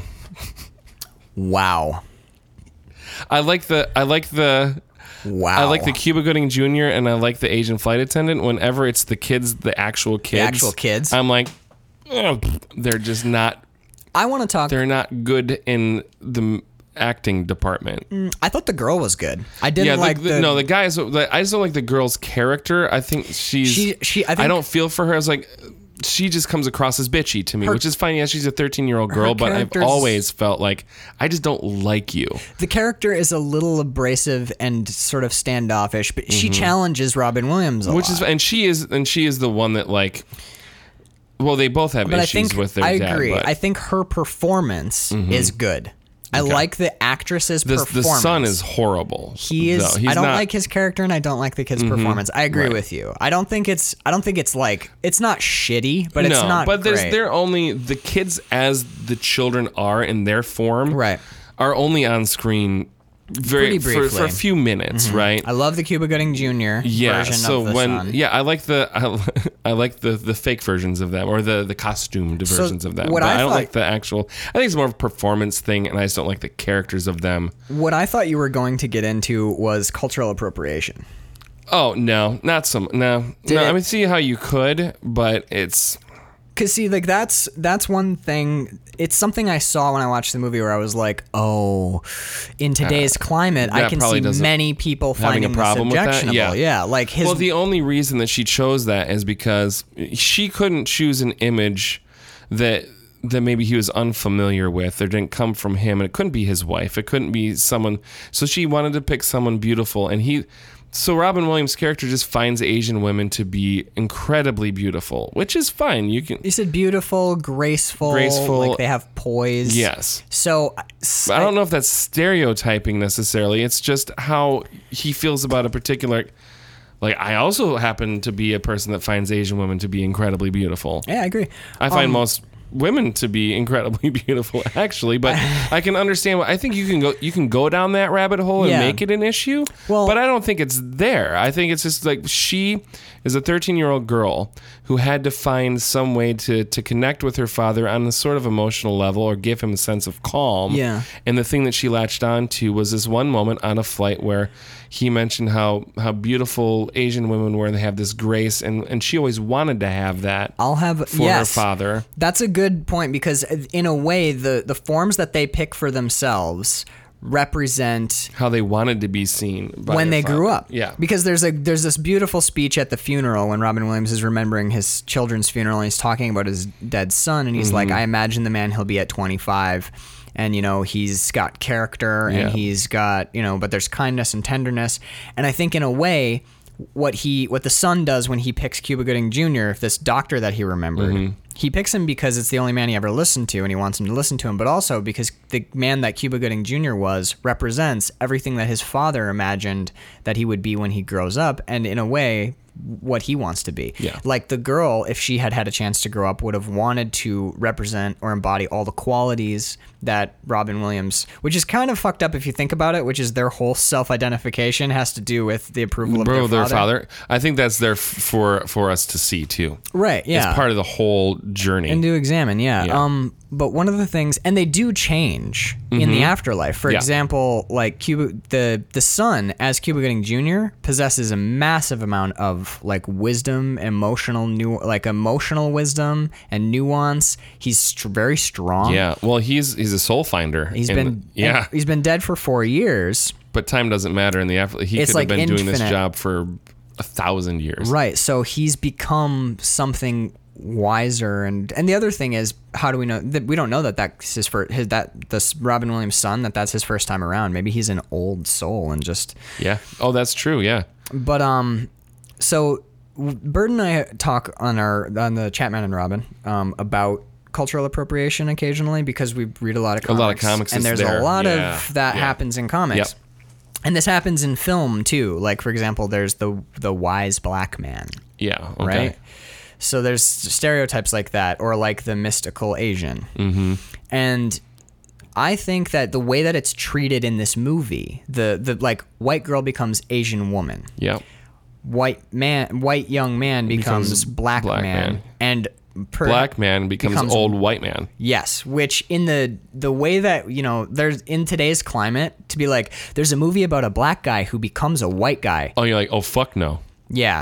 That, Right. Yeah. Immediately you're But like, also, the "Don't white put that kid in your becomes a Twitter black feed." guy. So Right, which w- in today's stupid like hyper Oh, everyone's, it would be stupid. Everyone's like, a- God damn it! Why are people so fucking stupid? I think it's the I think it's the like ease the ease with which people can be offended. Yeah, let's take a Like, hard left turn and just attack the yeah, world. Serious. Everyone just tuned off of the. I think the way that it's treated in this movie is good because it's it, innocent enough. It's not even not. That's not right. It's not that it's innocent enough. It's it's it's not necessarily I think what it ends up being is they in the afterlife there isn't the, the they I think Max von Sydow has a line about it where he's like if we'd stayed in as you'd recognized us the roles of teacher father right. son daughter They didn't want those roles to come into play at all. because those roles, those societal roles, the the um the structure that we lay over this thing called life, It informs your. and it gets in the way of truth.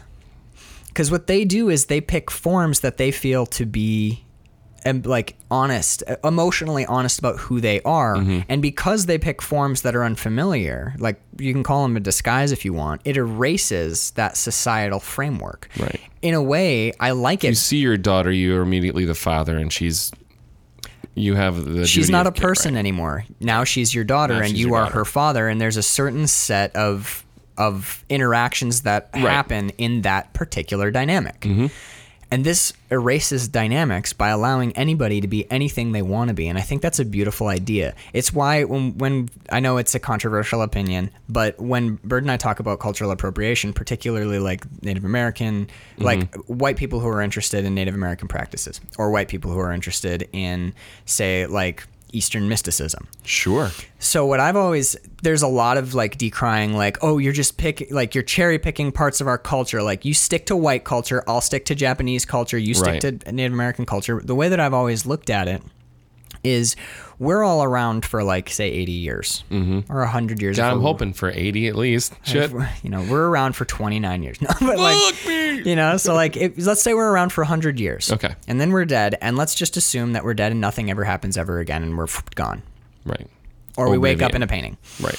but if there's something about, say, for example, like Buddhism, that makes you, that enriches your experience of life and gives you a new appreciation for things around you and speaks to you deep within yourself, who's to say you're not allowed to you know like if it brings you happiness and if Mm-hmm. it brings you peace and understanding who's to say like that peace happiness and understanding cannot be yours Mm-hmm. because of the color of s- your skin that you were ha- that ha- you happened to be born with i think in part Like I can't enjoy jazz because. no or- a lot of that jazz is a pretty light example let's Well, say I was trying to pull it back a little bit to more like a daily sort of thing. dreadlocks Fair enough. There you go. Okay. Dreadlocks is a really hot button topic. Can white people have dreadlocks, or is that cultural appropriation Right. of something that is in partic- like particularly tied to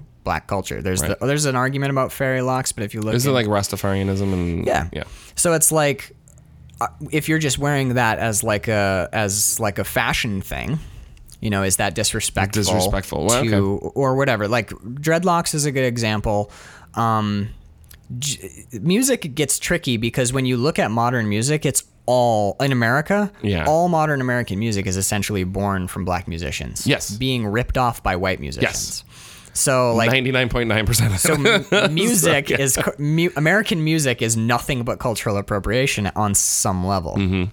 Um, one of the other big what was there's another one. Uh, b- people take take offen- uh, take to task like white Zen Buddhists often. Yeah, I was gonna say the Buddhism and even doing like um, the the forms, whatever you call that. The Uh, the z- it's something not chi, it's not tai yoga chi. like Tai Chi kind of thing. Yeah, if you're doing like it, right, so it's like oh, you're a white guy. you're doing, Tai that Chi. without the other aspect of it. Right. So you like the idea is that you have no cultural framework for it or whatever. Mm-hmm. What I like to think uh, the the examples I always go to are I like that this this movie brings up these issues. Because it's there. It is. Yeah. It's right in the text. It's- so the the ones that I always come to are like the Native American idea of being like being at one with nature and Mm-hmm. the idea that everything i- you know is connected and that there's I- like I a love- spirit running through everything. Love, love. Right. And so and also But am I allowed to? also Like- that's that's what my argument is that like you have a hundred years if anyone wants to tell you that you can't access something If I want to go on a vision quest or Yeah. experience that's that, a gr- i was like, Mm-hmm. gonna say shamanism is an- another one right like if you are if you are like i want to get in touch with my ancestors through this blah or if there's or if there's anything about native american practices that resonates with you and enriches your life and makes you happier why can't you know like it, Why can't it you- seems yeah. sick and cruel to be like I'm so glad that you know or not even I'm so glad it's usually like stay the fuck away from my happiness and contentment and enrichment and satisfaction and I'm not joy." taking an- anything away from you by experiencing it. You you right if I go and and into a yeah that you're not taking anything away. No, I think it's. I think You're not it's. stealing their culture. You're experiencing part of it. I think part of what what Or they being- feel like it's no, this is mine, and I don't want to share it, and uh, we've earned it. You haven't. there's a tendency in 2018 in the world we live in now. There's a tendency to bu- uh, for extreme tribalism. oh, We want absolutely. to we we want to build groups, and we don't want people to be part of. We don't want people to take away from our and they that we don't want them to play in our toy box. Exactly. And one of the things that I always thought that being like growing up, one of the reasons I loved history was I got to learn about people who lived differently than I do and believed things different than the things that I believed. And I could consider those things. And if it was something that I really dug or loved or enjoyed, I could fold it in and live a better life now. Yes. I think part of being a human is a conversation between cultures rather Absolutely. than this is our culture, stay away from it. You know, like you've got your, you know, like I, I don't I don't like that idea. Yeah. And you know, who am, who am I to say that like, my ideas are right? I just know how I'm going to behave and how I'm going to act. And the way Right. I'm going to act is I'm going to take the things that enrich my life. And if you don't want me to, go fuck yourself. how about that? You know, I'm around for a little while. I'm going to enrich myself and Mm-hmm. I'm going to experience as much as I can. I'm going to try and understand if if you know, I'm going to do everything I can to live the best life I can. And if the best We life just learn from each other, man. It's like in Awakenings, we we want to borrow the will of other humans, and by doing that, you you you share. We need each other. You think if we do you think We if we need- understood each other a little bit better, What there do you- might be less conflict in the Stop world? it, Max. I think that's the most ridiculous shit I've ever a heard. stupid idea. Understanding I don't know equals. what I was I was like, thinking. well, if I learn more about you, maybe we can like get along and How can you ever hope to understand someone else's perspective if you're, you know, right? Yeah, no that's what shit. I'm saying. Like, me, dude. we just need to under, you know. Yeah. I- anyway, I thought that that was a really interesting thing to see, um, to see that in the afterlife. Robin Williams even points out the point we're making now, which is like, with the form doesn't matter. And Max Yeah. von Sydow's like, no, no, that's not it at all.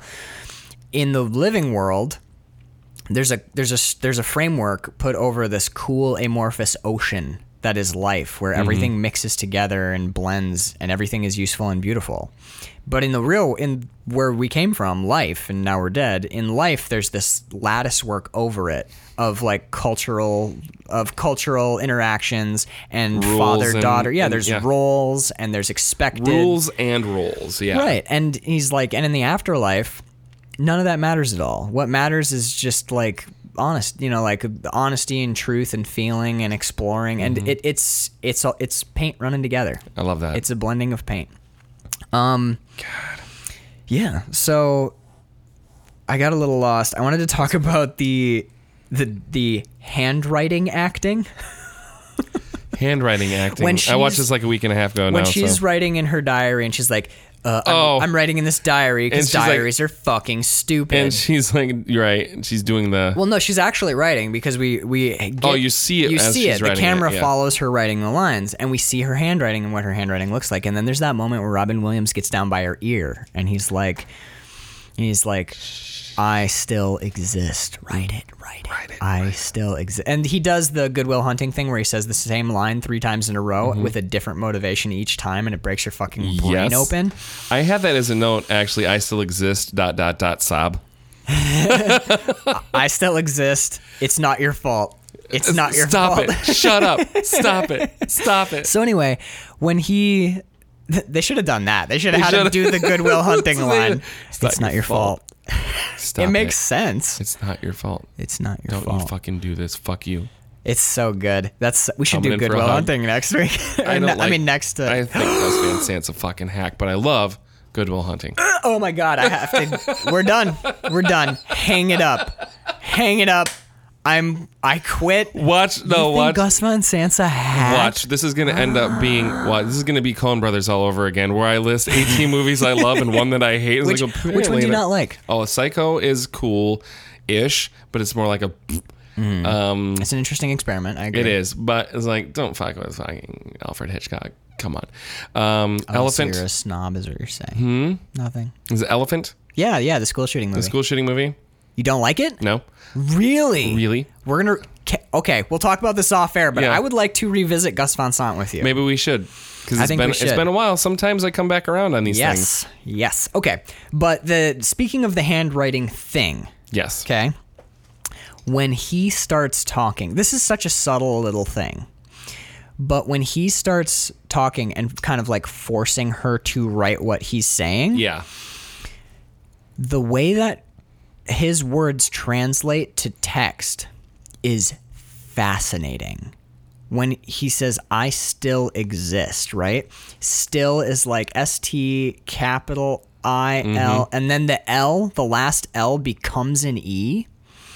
There's, it's, It's like that really- freeform writing thing where Automatic it's- writing. Automatic writing is what I meant. Yeah. Yeah, I think that's what Where they're you kind of tune out and you're just you're just writing, writing, or like yeah. what my handwriting looks like normally. But um, mine too. but no, there's th- that was the thing that like blew my mind. Where like she, first of all, she doesn't write; she misses vowels at Yep. first. She she's like you know um I S T. E yeah I S T L. L L. She misses vowels, and then as she progresses, letters become other letters. Like an L becomes an E, E, yep. becomes an X, becomes an, and then the S becomes the cap of the T. Like it's all really, it's all really subtle. It's just, and you know, it, you know, it's a hand actor. You know, it's not her Right. but like th- bro- I had mad props for that the hand actor who did that like way to fucking go because that that turning letters into other letters and con- keeping things connected you're not removing the pen and the s- Yeah. You know what I It's mean? a subtle touch, It and is. it's the only thing that's there for a moment. But I think it's a that's- little yeah. detail that when you see it you're like if you're, You're like, watching "Holy fuck." you're like yeah Yeah. because it could have been like the shaky, The shaky like, hand thing. That's what I was "Oh, like. I like I can't. still- oh, and you're why tearing into the paper because but you're being it's forced. not. It's, it's not. it's almost like, and she's not looking at the. She won't read it. Nope. She looks. She doesn't read, She or does she? does, and then she crumples the paper. That's up. right. But like you know, like the, f- it's the way that you'd write. If you're, it's it's awesome. It's an awesome little. Mm-hmm. so detail. that's one of the the, uh, the things that maybe I don't care f- about the movie that takes away some of the. It's the white noise stuff that they do, like the her her being able to hear him Oh, yeah. for real, like when he's there. When he touches her at the I- grave and I- she screams. I don't really care f- for that. Well, it's because they're soulmates. I it's yeah, that I wouldn't get it. happen. That wouldn't for happen other with people. like if, if I couldn't do that to you right. or whatever. I'm sitting here podcasting alone, just saying Right. like Gus Von Sant is not a hack. Gus Von Sant is not a hack. but because they're soulmates, that's why there's you that get close and connection. you're like, it's not your fault. It's not your fault. and he is a hack. and I'm just like, "Ah!"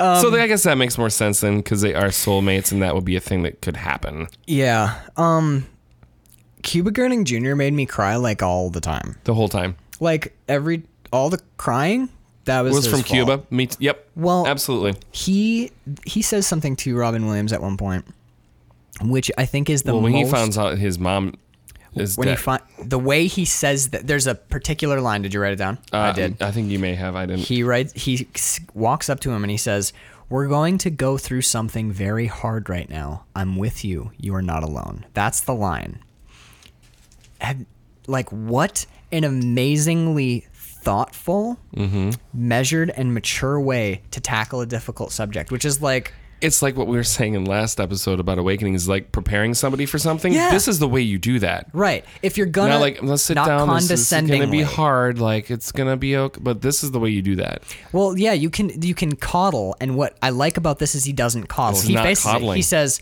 "We're This is gonna, gonna be really He fucking says hard. we're gonna do something very. We're gonna go through something very hard right now. That's such a beautiful, well-written line, and We- what an amazing sentence. we- we together, Are going to go through something. which is going to fucking suck. Yes. This is going to be the hard, like the hardest thing you can imagine, and it's only going to get worse. And then I love that he says, "I'm with you. You're not alone." Mm-hmm. Like, and then right off, then he goes for it. He's like, you know, Anne's dead. Yeah. Anne has died. And he's like, what? And he's like, he, he She doesn't killed let herself. up. She killed herself. Okay, now it's out. Now it's out. Now we're Now we going- have to fix this. Now we're going through the thing. So Yeah. go. I'm I'm ready. Cause I'm under. Here comes some questions. Here's some other Let shit. me, and then he answers some questions where he's like, "You're never going to see her." He doesn't like. Well, the thing is, you and see, you are never going to see her again. Well, he goes, "When do I get to see her?" And she goes, "He goes, never. You never get to see her." And he says it, and he's like, "Next." And he's like, holding him. He's, 'Cause he's holding this- himself together. It's his, it's He's her being son. strong for his dad, Yeah. which is interesting because that's what he always wanted to be in life. Because we don't know that it's his son yet. Yet, no. I eventually thought Max von Sydow was his son Yeah. because he read slow. I'm like, oh, his kid Oh, it's was his bad. kid in is bad at school. school. Yeah. But no, yeah. So I love that where he's like, he doesn't say like, now listen, there's some things you need to understand. He's just like, he answers the question. Yep. You never get to see her. Never get to see her. Now, You- I Chris, underst- you never get to see her Now here again. it comes. You're gonna have another question, and you're gonna be mad. And he goes, he goes like, people who go to hell go to different places, and that's when you get that line. You know, I never get to see her because suicides go to hell. Where's the judgment in that? You know, because that's He's this- mad. That's the important Sandman connection, which is there are no sins, judges, or juries here. How is this right? Yeah. Yeah. He's like, there are no, you know, he's like, no one's being judged. She did, she is doing this because of the nature of how she died. This is not, you know, God or like. It's fate. her doing it to herself. This is her. And he's like, I'm trying to help you understand this. And then even when he gets attacked, like when Robin Williams grabs and shoves and attacks him, he is still there with him. And he's Yep. like, he, and he matches his energy. He gets, he yells back. yes, at him, he does. But he, but he, in a weird, in a beautiful way, they do end up working through it together. Mm-hmm. When he's like, no one has ever seen a suicide. Come You've back." never He seen says, me in- Buckle up, chief. yeah. You ain't fuck- seen nothing oh, yet. fuck yes. For some reason, anytime Robin Williams call Robin Williams refers to anybody as chief, I get just like oh I get fucking all kinds of excited. I was like, ooh, we chiefed him. Well, when it's when it's it- the the one that got me was you ain't seen nothing yet, which is like I'm not. I, I ain't fucking- never. f- I will never stop Yep. ever. Oh God. And it's the, again though. This is oh fuck. You know what it is? It's that awakenings thing. Ugh. Don't give up on me. Yeah, it is. It's Mm. don't give up on me. And then later, he she whispers. That's the. You know, you told me the one thing I must always remember. Yeah. And he goes, "What is it?" And she goes, "I forgot." And it's like that little Yeah. fun moment between them. And then Yeah. he lays his head in her lap, and she says, she leans down and whispers, "Never give up." Yeah. And that's like that perseverance thing. Oh, it's insane. Yeah. So, um, the there's another great line immediately after it, after it when he is trying to get when Robin Williams is trying to grasp what hell is, and Cuba Gooding Jr. goes, "The real hell is a life gone wrong," and you're like. Oh, it puts a really interesting perspective on what Because if you're depression if does. you're if you're bringing it with you yeah when you die and you paint your own, if you've gone wrong, her and you- hell, yeah. the hell she lives in, It's is their a perfect house. Mm-hmm. portrait of what depression is, which is a gray world. Like she, and with nothing coming into it either, like this weird secluded cyst world. Because she says, "Oh, the water pressure in this neighborhood's really bad, and there's no water, and there's no heat, and there's no electricity." She has nothing coming in. She's just in this gray dust, and the it things sort of resembles her home. and the, but th- the other important distinction there is when she talks about other things missing, the books I want to read and the art that I need to finish and the art that I love, the things she loves and enjoys are gone. Even if they're there in the house, they're gone. they're gone. That's depression. Fuck yeah. And she's a she died in a suicidal depression. It's one of the most haunting metaphors for de- for depression and suicide I've ever seen, which is the things that you love are just curiously absent. There's no color. It's this gray cut off place that you can't leave. It's it's it's fucking hard to watch. Yes. It's really hard. And that's the end of his journey to hell and there's some stuff in hell that I want to watch, but since we're talking we can we can that's what they're talking about is what what her hell Mm-hmm. What is. her hell is. Yeah, and I think in the end, f- for me as a viewer, because uh, we've talked about it before, films are, you know, it's like wine tasting, it's really subjective. Absolutely. Her hell, for me watching this movie, hell is depression. Yeah. It's it's clearly. Yeah. Um, And that was the source of her taking her own life was was deep, deep, deep depression. on a funner note, Yeah. Max von Sydow as a cowboy is like the best thing ever. Can we, can we agree on that? We can. Like, Absolutely. he all but goes like, Full on Saddle like Uh. up, saddle up your six gun partner. that's very Sean Connery. I can't. Like, Saddle up your arms, it's gotten your car to go to a venture. Well, listen, listen. listen, Robin. I'm going to need you to saddle up your six gun, and quit being such a fucking pushy, Stop being a pushy. pushy galore. Stop being so pushy. pull my gold finger. Max von Sydow, he's got, he has like, a, like a, it, he's like, he's Christopher Lee with the barest, barest touch of Sean Connery. Mm-hmm. I'm gonna get a Max von Sydow impression. I'm, I'm gonna work Gonna it because I've a And This is not a fucking. because he does have like it's a- like it, You're talking. It's like talking from the back of his up. Now you're It's not- now you're Robert De Niro waking up from Oh. a, from a catatonia. But yeah, no man, he's got such a great voice. When we w- while we Oh, I'll ha- snap your neck like a twig. we're gonna have at least one more shot at it because we're doing The Exorcist in December. Oh, we are too. Fuck yes. So I uh, like when I when I saw Robin Williams' Heaven, I had an emotional response to it because it was like that thing that he loved. And Mm-hmm. Heaven is the thing that you love. I love that idea. But when I saw Max von, von Sydow floating at the top of And like the, to- giant with the black fucking hat and the reading a book. Yeah. I don't even care what he's wearing. huge fucking book. Yeah. I'm a, I'm a slow reader. I, and the fact that he says people tell me I'm a slow reader, and there's a hundred billion books, and you get the sense that he's like, well, I have forever. Yeah. So I guess I'll just read these one at a time forever until Yeah. I read I all the love books. it I'm so like, much. I'm like, that's where I want to. I got like a nerd boner. I'm like, Dude, if I woke up, if I woke up like in front of a library, like Dewey Decimal System card catalog. yeah, After I die, like I like, Like, you have- "Oh, I die, and I woke up, and it's just you like have all the time. all because I am a Time doesn't exist. slow Me too. Reader, I just finished Gun Machine by Warren Ellis, and it took me two weeks, and I read that book like three hours a day.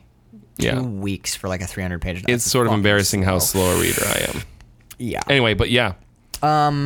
Anyways, I'm almost out of notes for this, Yeah, me which is too. interesting. No, it's okay. Um, we've I think like we've covered a lot of the because what this movie is is more of It's a concept. uh, it's a type concept type, of film, Yeah, this is very Jarmish. which in I a love way. about it. There's two fucks in a PG-13. Were there two? There are two fucks in this movie, and I, Oh. I thought one was like the rule. I guess it's not actually in a rule book anywhere, no. but it's like the understood one fuck is all you get. Yeah, and yeah. you can show tits for a hot second. get one fuck in a PG thirteen, and you get a flash of titties, and I don't think you get both. You get No, one or one the other. boob. And there's two fucks in this, and I was like, well, Spaceballs is I think PG. yeah, My copy of Spaceballs is PG, and it has fuck in it, and it says has, oh fuck yeah when they're fuck, crashing. Even in the future, nothing works. Right, yeah. Yeah. But in this movie, there's two fucks, and I'm like, A lot of it has to do with the context of the fuck being used. If you say I'm gonna fuck her in the ass, that's an R. do you think you could get that away with one fuck in a PG thirteen if it was, in I'm that gonna fuck her context? in the- I'm Probably gonna not. fuck you inside but out. if it's I'm gonna They're- I'm gonna prolapse your anus. But the rest of it, Whoa. the rest of it is just like Disney film. Right, They're like, This I is guess we gotta let gotta- that ride. We as a gotta let it. PG-13." This is a really weird choice. Five minutes in, There's no other profanity rest at of- all. no. it's very it wholesome. turns into a cartoon, and it's incidental dialogue in the background. right where the it's a, yeah, it's a like a secondary walk- conversation. Yeah, I'm gonna fuck her in the ass. It's just like okay. It's like construction workers on a site, and the main character's walking It's- past it. Yeah, And exactly. You kind of hear it in the background. He's- yeah, that's when I go home. with- He's on his way to the school for like, you know, like handicapped children. Right. And there's that one kid. And then one of the construction workers is just like, you know, I got to tell you, man, I was just talking to our boss. Fuck that guy to death. fuck him to death in his stupid ass. It's just and, that's then he- it. And then yeah, he gets to the school and he's like, "And you can do anything, Timmy, if you put your mind to it." And then the rating commission, the commission. Why is this like, movie handy capable rated R? Wait a minute. Why did? Can we talk to the director? Why'd you? Right? Why Why, did you, why did include you do that? Did Very you? weird choice. Did you just like? Did you do forget to cut it? He's like, no, no, no. No. It's the thesis of the film, right? Think about it. Think about it. Think about it. Let School. It, let it. Kids. School. Handicapped. Kids, handicapped. Fuck him to death. Y- Uh, we're gonna rate this R. it's just gonna be. I want to rate it more harshly. I want to more. more if I could harshly, rate if I it could rate- NC-17, I would. I think what you're doing here is a massive mistake, and I hope it's the end of your career. Yeah, yeah. People never understand. people art. never. yeah, people never understand.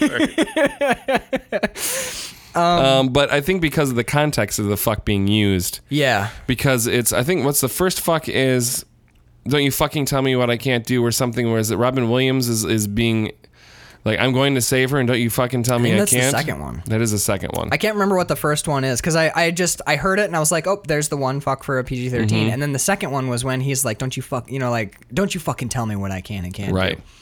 And you're like, uh, That was excuse two. me. Right. Hell is terrifying. Yes, it is. I don't like it. I like scary movies. I like weird shit. This hell bothers. This is me. a really the faces. ama- the in faces the, in, the, ground. Fuck with me hardcore, dude. The faces in the ground. and one are of them fucking is his horrifying. dad. D- is it his dad? I don't. He calls him son, and he says dad. Papa? Papa? and then he goes, "You're not my." My Ro- whatever his name Yeah, is, yeah, like, my "You're- you're Christopher." not my, my Chris, yeah, my Christopher. Oh well, he will come someday. They Yeah. always do, and you're like, what does that mean? what does that mean? Hell has its own logic, and we don't really learn much about it, which makes it scarier. Yeah. that's. I mean, the the the the pale bodies coming out of. I think it's supposed to be like either River Styx. Yeah, it is. Is I, the I take idea. it as sticks, and So- it's the, the, the lost souls and the bodies of the are Right. in that river. there's a lot of beautiful underwater photography in this Yes, movie, there is. and seeing the bodies under the the wave, like under the the water pouring up, and like the hands, the sheer number of like grasping hands and like blank, desperate faces. That scene is really terrifying. And then they get pulled into the water Mm-hmm. with all those people. That that boat doesn't last long. No, and you're almost like, I wanted to fucking throw up. Yep. And then Max von Sydow is standing on the beach, surrounded by like these like, uh, and what what The bodies that have been washed ashore. when they get to the gates of hell, which is all shipwrecks, which is even more for whatever reason. Yep. The shipwreck element of it fucks with me. Yeah, one's named Cerberus. Yeah, the Guardian. Yeah. So the the like the the demon people or whatever, like with the things that didn't. That's not scare- so bad. No, no it's the no. shipwrecks. it's the bodies in the water. It's the what faces faces in the me yeah. is for that part when they're at the shipwrecks is the bodies laying around on the ground because everyone's dead here. yep. These are just people who have been so exhausted by their experience in hell that they're laying motionless without any will. They're still, if we There. understand it, they're still there. They're still cognizant. These are just like husk people who are like, well, I guess I'll just lay here for twenty thousand years. God, that's terrifying. Those are not dead bodies on the ground. No, they are- Those are those are damned people. souls that just don't have anything else to give, and so lay completely motionless, That is scattered around. beyond terrifying. That f- scared me a lot. Then they take the elevator to the plane of faces. God damn it. It's one of the most disturbing visual images ever. A f- it's a field of faces, and it looks like cobblestones because there's so many faces. They're also side by close side. together. So to Yeah. get to his wife, Robin Williams has, Has to to step on all walk of- across this Fuck, field of faces. And he's trying so hard not to, but there's nowhere else to step. Uh-uh. There isn't. It's it's s- oh my god, it's really really creepy. Th- It's impossible to describe how creepy. The ground is paved with fa- it's like little faces coming up like like a the head of a rock. Mm-hmm. Like the but- head of a cobblestone, yeah. thousands of them. And what the the bits that we see, there's a lot of faces in the you know like I'm assuming that what they did was There's like, like, one for every. I was watching a little bit of the special features, and there's like one face for every like five or six. So a lot of it is just plaster of Paris and Plaster. like really, really good, incredibly detail rendered. work. Yeah, it looks I I but did, there's just enough I thought it was way to more have. than that. No, it is, there's not a whole lot. There, there's maybe twelve people Really? total. Yeah, Holy yeah, shit. all in and in the I center. thought there was is- just like a path of a few not real faces. That's no, how good it's that a, scene It's is. a lot. It's a lot of not real. I thought, okay, well, I mean, bravo, massive props Yeah. to the to the uh, set design people Yeah. then, because I thought, I Well, thought they that were was having all problems with real. getting it to work with people because incredibly uncomfortable for the actors to be in there because they can't move once they're in that position. Yeah. So they're like, we can't. There's no way to do. We have to have very few people in that position, Right. And then we're just gonna have to make it the rest like just Gotcha. fake and like marionetted too. So there's some of them are just Oh, okay, hands okay. with like so yeah. some of them are are articulated. Yeah, they're being but they're articulated, fi- right. Puppet type. Yeah, things. exactly. So there's a creepier aspect to this, which is when he thinks he sees his wife's face. oh yes, and falls through the ground. We see several bodies fall with him, and it's a cavern, which means that these people are in the world of the film hanging by their faces. hanging by their faces. Yes. Their body is below. They're hanging. Mm-hmm. They're there, not. Like, yeah, they're not disembodied faces. No. they're attached to the rest of them. Yeah, and the rest of them is like hanging in open air like roots. Can you imagine just hanging by like No. your head for eternity? No. Because when he falls through, some bodies. Oh, the fall bodies and fall- they- the bodies fall dissolve with when him, they yeah. Crash, but the fact that those bodies are there hanging by their necks, n- knowing that n- when I watched the scene, you think back on it, and then you imagine that forest of bodies. Underneath, that Underneath. surface, It's- it's Your, s- oh my my skin god. is crawling right now. oh, and it kind of is like makes me sick to my stomach. it's absolutely horrifying. That that is one of the best. I would say that's one of the most powerful moments of the Oh, movie. absolutely. And then And that's m- one moment that stuck with me from watching it years ago. Right, is was the, the- sea of faces like just ugh. I didn't. The, I mean, basically, we're almost to that. What we get, we eventually get a happy ending. Yes, we the do. The happy ending is interesting, but I wanted to talk about. Um, so Robin Williams goes in, and Max von Sydow's like, "Look, I'm going to give you three minutes because if you're in there any longer than three minutes, Your brain's gonna your explode brain's and you're gonna gonna be explode. there." You're going to go crazy, and you're going to have to live here forever." It's gonna overtake you. So he goes in there and he does his best, and his best is pretty damn good. it's real he good. like kind of gets her a little bit, and then the horror, the the moment where horror starts for me is when she's remembering her wedding, and he's like, he's like, oh, it's you, Christy. Hey, oh, what's up? M- I recognize you. And he pulls her veil back, and she flashes. We flash back to hell for a second. and He's pulling this black veil up, and it's him. And her face is so blank. The the thing is, she doesn't remember him yeah, she, can't recognize she him. can't recognize him because she's trapped in her i'm gonna just say None of the trapped in things her she depression, loved yeah. is, are there. like yeah none yeah she can't access she has no access, Access to, the, things that she, loves. Yes. she's cut off from it and that's her hell but when he says in the church the the man the man in the what's it he says he says something like the man in the room is me Yes. and she's looking in his face in her memory and she's like yes and then in the world she's like no and that dissonance where he's like you're looking at me right now remember my face the man in the room is me and then when she, we get back to her and her in hell she's like no, the dissonance between that i'm just it's like oh it's it really it hurts It hurts. It does. hurts. It's painful. The moment he walks through into her and tries to start so when he starts trying to save her from then until we he wakes up back in his heaven with her spoilers um is that is painful to watch like well, because he leaves at one point, his three minutes are up, and you think he's going to give up on her Right- because he leaves. really quick right Yeah, before go he ahead. leaves uh, max von sydow has been telling him this whole time like i'm not bringing you here to save her i'm bringing you here so To you say can goodbye. you say the things that you want to say like i'm sorry what you're sorry for and that you love her and say goodbye and then you leave you might want to try and save her but i'm telling you that's what you're doing in there is you're gonna go and say the things you need to say and you're gonna leave so he kneels next to her and he starts saying the things and he starts thanking her for things Mm-hmm. and uh, only lovers left alive awakenings to this the things from his life that he thanks her for are books which think about that Yeah.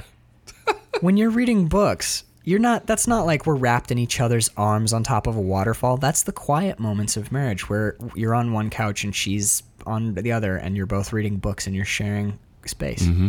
and it, he's thanking her for sharing us the small moments And of a for life their together. arguments. He, I books, naps. Another thing where you are just sharing space with Yeah. somebody and nothing else. You're not talking. You're not. You're just there. napping. Thanks her for naps, kisses, and fights. Boy, we Mm. had some great ones.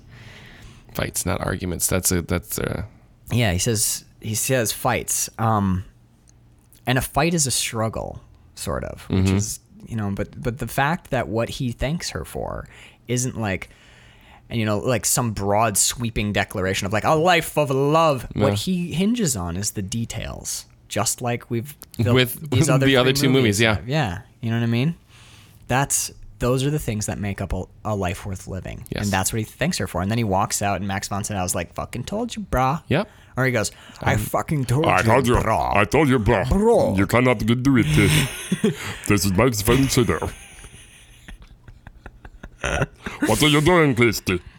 I am raised to be black. Grease. What are you doing? Like, oh, I thought you were going like Italian priest. I'm always doing s- Grease. What are you doing? Hey, Grease. Christy, what are you doing? I'm not one hundred. Yeah, but he goes. He has a great voice. It's like John It is. Goodman. You can't. It's impossible to do an impression of John Goodman. I don't think that's Mm-hmm. I'm talking about. No, it doesn't work. not possible. That was horrible. yeah, it was. John Goodman and Max von Sydow now are on the list of impossible impressions because their voices are just to them. Yes. Anyway, um, so he thanks her for that stuff. He comes outside. He walks up to Max von Sydow and is like, "I'm giving up." Max von Sydow's like, Yeah, "Yeah, I know." I, I said you were Yeah. going to do that," and he goes, "But not the way you think. Tell my children I love them. I can't leave. her." Can't leave her. Which is important because that was what the whole double D thing was all about. double D You thing. could never. She was. She was left upset her because he once. left her once. He left her. He he didn't 'Cause leave her. she- leave her. she- no, he didn't. But he left her. She, he couldn't join her in the asylum. she's yeah. She's in an asylum. She's tried. We she's got scars on her arms. We know she's tried to kill herself. Um, after the death of her children, she's lost her mind, and he can't. He keeps showing up. She talks about divorce. He's like, I think this is it. I think we're done. So he shows up, and he with divorce papers. divorce papers and a one way ticket. Are they somewhere else, or is the one way ticket the divorce? Uh, I think it this is the same metaphor? time. Is it? Does he have it? Is he actually? I think the divorce is is the divorce papers are a metaphorical ticket. I don't think it's a plane ticket. Oh yeah. When I okay. first watched the movie, thought it was maybe a thought they were ticket, like in ticket. Switzerland in a mental thing, and he was flying home. Oh, gotcha. No, I But think this I is like think- the ticket out. yeah. This is the this is a one way ticket. Once these papers are signed, I'm gone. I gone. think yeah. That's the. It's I just think the it's metaphor. yeah. So it's he brings divorce papers to her, and he's like, "Look, I'm, I'm sorry, you know, li- I'm sorry that I." She asks him when they first meet in the the asylum. She's like, "Why didn't you go crazy too when your children died?" And he's like, "I just that's just not my wasn't my response to it. My response was to try and be strong and to withdraw. And I'm sorry I left you alone to go mad on." on your own. I didn't go alone. mad with you. Yeah. Which is interesting because that ends up being hell for her. Yep. but he goes um he he- he hands her the papers and says i'm sorry i couldn't join you and then he says don't give up and stands up to leave and she catches his au- hand and she kisses his hand and she rips up the divorce papers and basically she doesn't give up she's like let's keep Let's fighting keep fighting." let's keep living Yep. and she chooses life because he And gives- that's their he double says- D day. Double Yeah. D Day, which was decision and divorce. Yeah. It's the two D's. So they were having a, a double D anniversary, and which is when he died. Yeah. which is when he died. It was on that anniversary. Super, which she feels guilty for. So anyway, he comes in, and so he left her once and was unwilling to join her in her madness. So for eternity now, he's like, you know what I'm going to do? I'm not leaving you. I'm not leaving. I'm you. going to join you. I'm going to join you in eternal madness. Not like I'm really sad our kids are dead. He's like, in a minute, I won't know I won't who even you know. are, You won't know me. but we'll be together. Yep. And that's so he he gives he gives up heaven, and that's his thing. He's like, it takes a special kind of woman to make a guy want to give up heaven just to hang, Just to hang out to with go you. to hell to hang around you. yeah. So he It's amazing line. It's dude. incredible. The end of the movie is per- this this the movie the emotional journey this movie takes you on is just really really well handled. Yeah. And by way of score, I Yeah. gave the score last week shit with Randy Newman. This score's Michael great. Kamen. That's the difference. And I wrote it down is uh, so the difference between a good score and a bad score is Oh my gosh, where did I? It's the difference between supporting the emotion that you're that you're trying to to feel. Mm-hmm. Michael Kamen supports it all, where someone like Randy Newman is just giving is informing you that this is how you have to feel. Gotcha. Difference between Fabricating the supporting emotion. and and informing, Right. right? Like- so that's the difference. Michael This scene Kamen's- is a sad Right, scene. where Michael Kamen's score comes in is just bolstering everything. You're already there emotionally, Yeah. but the score is there to support it There- and to, to to almost push you further. There are in the support of moments- it where Randy Newman is like, "You're supposed to feel sad now. Feel sad now." the, the jaunty." score works with the movie Yes. rather than independently from the Yeah, movie. Um, yeah. So there was one thing I wanted to talk about, uh, or with this score, there are moments of this score that remind me not not like exactly, but in in season zero we talked about um, there will be blood. Yes. Mm-hmm. Johnny Greenwood's score. Fuck. Yeah, there are moments in here that remind me of Johnny Mm-hmm. Greenwood's score where there's just like you're like why are oh there's off notes in there but this scene's supposed to be happy and it creates like an undercurrent of emotion that will bleed into the next scene that's the, the the genius of Michael Kamen. He's one of my favorite. You have Danny Elfman, John Williams, of course, the greats, and then you have like Sure. Michael Kamen. So Michael Kamen is so genius in what he can do with a score. He's the only person that could ever take the Ode to Joy and turn it into an, an action film uh, moment. Where does he do this? So die. He wrote the score for Die Hard. oh, okay. So that dun, dun, dun, dun, dun, dun, dun, it's all over the score for Die Hard. right. Yeah. Yeah. I remember. I'm like it's holy in the trailer. shit. It- yeah, of course. It's the trailer song. but but again, it's like he's doing a score for an action movie, but it's not like dun, dun, dun, dun, dun, dun, bum, bum, action action shoot shoot bang it bang it do do. It's this like you know what you weird- just did? You just What? did Hans Zimmer. Everything he I does did. didn't now. I? Bum-ba-ding, bum-ba-ding, Bang bum-bum, bang shake it bang, it, bang, it. ding, dum, bum, bum. and then, or there's that Hans Zimmer, and then there's Yum, yum, yum, yum, yum, yum. although come on, they score to Inception was so fucking Mm, I love the score to Inception, groundbreaking. yeah. All right, But that's the difference. I wanted to ask you this: yes. of all the films we've done, including season zero, what is the best score for me? It's either Bronson or From season 0? from from all the shows, all of our- everything so far, just off the top of your head. Because right now, I think it's either Bronson or Only Lovers Left Alive. Or no, yes, yeah, I think Only Lovers Left Alive is my pick for best score. fuck. Did I just break your head? I was not we'll do prepared it for during the this. shootout. Get back on the mic. Sorry. Okay, we'll do it during the shootout, but that's I fine. Uh, want to consider that.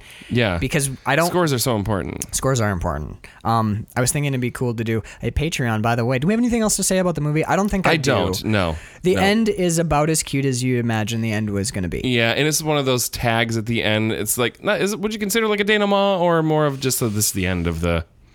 Uh, yeah, it feels like there's a there's a criticism that some people lob at Stephen King from time to time, which is he never knows how to end a book. Mm-hmm. This movie, the end of this movie, kind I of would prefer to left them in paradise and maybe eventually they. You know what I mean? Because It's- like we can it be is here a as let's very- because they say it. Let's, let's hang out here for as long. We have eternity to hang out in this heaven. Let's do that, and then let's go back and find each other again. Right. And she's like, "Well, how will we find each other?" And he says, "Well, I found you in hell. I think I can find you in Jersey." Right, it's a And if cool- you would have gone to like a whitewash and then title cards up at the end uh, or the cre- roll credits, I would have been like, yeah. awesome. But then they don't do that. You see the, two little kids, kids finding thing, each I other liked- with a sandwich and shit, and I don't care for It's um, it. a little too on the nose. it's very much like, oh, they're in the air. They found each other as kids, and you just you stole When I was- you stole it from the imagination. Me, yeah. but, yeah. Uh, When I was watching it that this morning, I didn't have a problem with it really. I was just like, oh, look, it's the boats and it's Yeah. the same, and then the sandwich, and then it's their it's their love Yeah. story playing out on a like the New Jersey shoreline basically. And you're like, oh, that's kind of fun. But you're right. You're right. I think you Stole know, the imaginative. if you had imagination ended from on me, yeah. I found you in hell, I think I, I could can find you in Jersey, and then they kiss, and then you go to white, and then the credits come up or you know what? Give me a give me a kiss and then show me a wide of of that beautiful painting, and then and then that's it. roll the credits over the painting. Come on. There it is. Yeah. There it is. Yeah.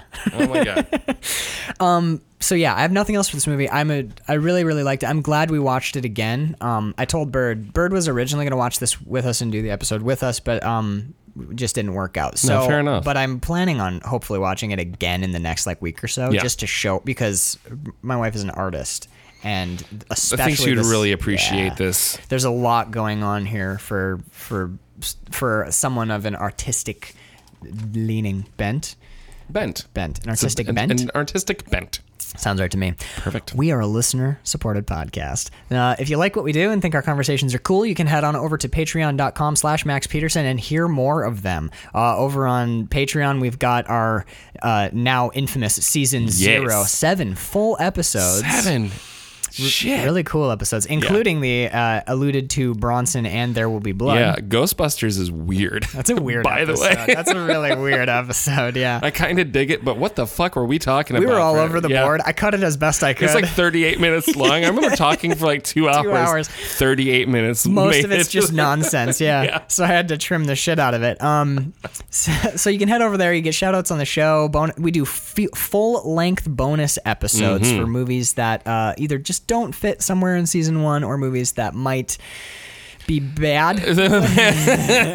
yes. Uh, the first we've we have two full series up right now Yep. over on Patreon. We've got uh, all four I Spit on Your Grave films, which was a great conversation. Yes. and we just recently did both House of Wax movies. So Thrill to Vincent Price and Laugh as Paris Hilton Dies. exactly. Um, and we usually have special guests in on the Patreon exclusive. So Yes. Bird is with us during the Spit, on, Spit your on Your Graves, and Grave. then Bird and Danielle are on the For our, House of Wax. our mutual significant others. Not sure who we're gonna get for our next one, which Right. uh, I think next is Rocky. it is Rocky, all of them.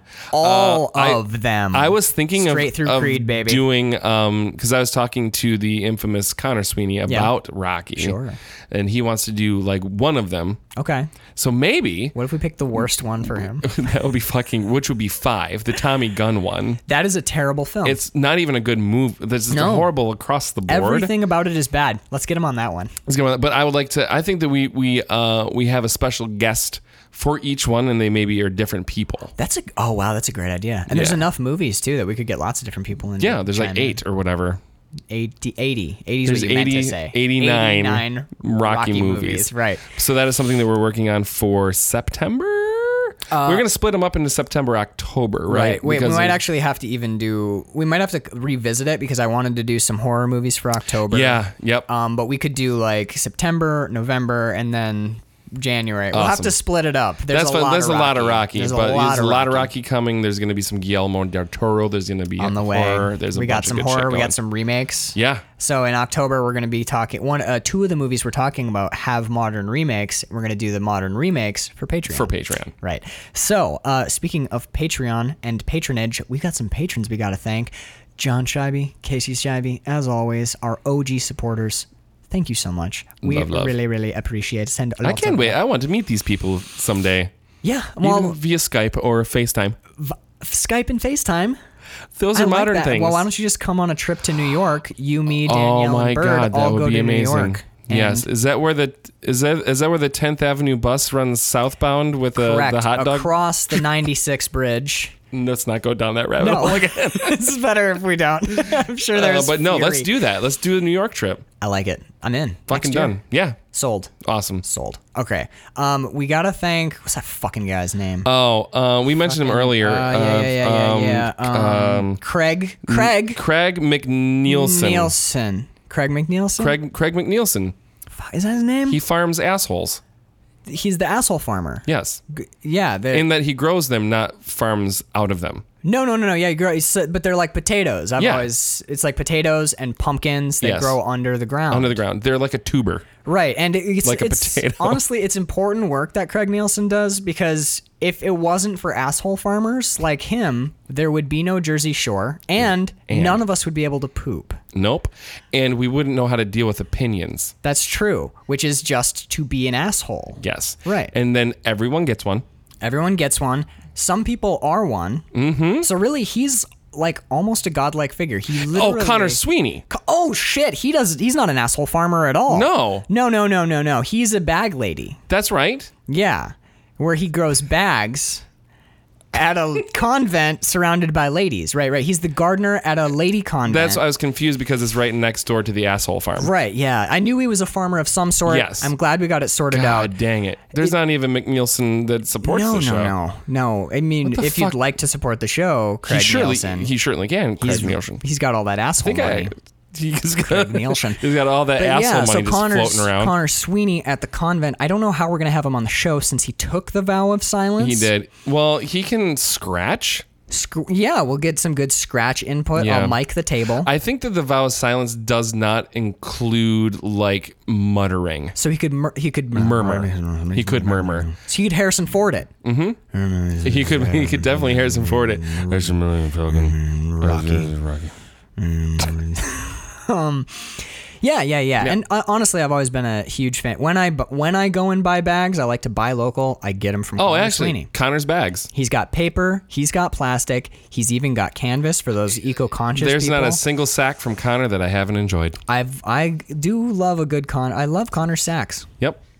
Connor's, you know, you're holding Connor's sack when you're it's in It's- your it- hand. when it's in your hand. You, There's you nothing know a quite like Connor's sack. Connor's sack. Yeah. on the tail of On that, the tail let's of that, thank. I also like to thank Danielle Pelshaw for your continued support of not only this show but of of Your emotional and my mental health. emotional integrity. Thank you for touching my peppy. Well, Well, there it is, folks. hot takes from Cora. and by hot, I mean Penthouse Forum. Holy shit. Uh, yeah. funny look- thing happened on the way to our Patreon shoutouts. Carl's mind slipped out of Connor's sack and into the gutter. sure did. Popped right out of Connor's.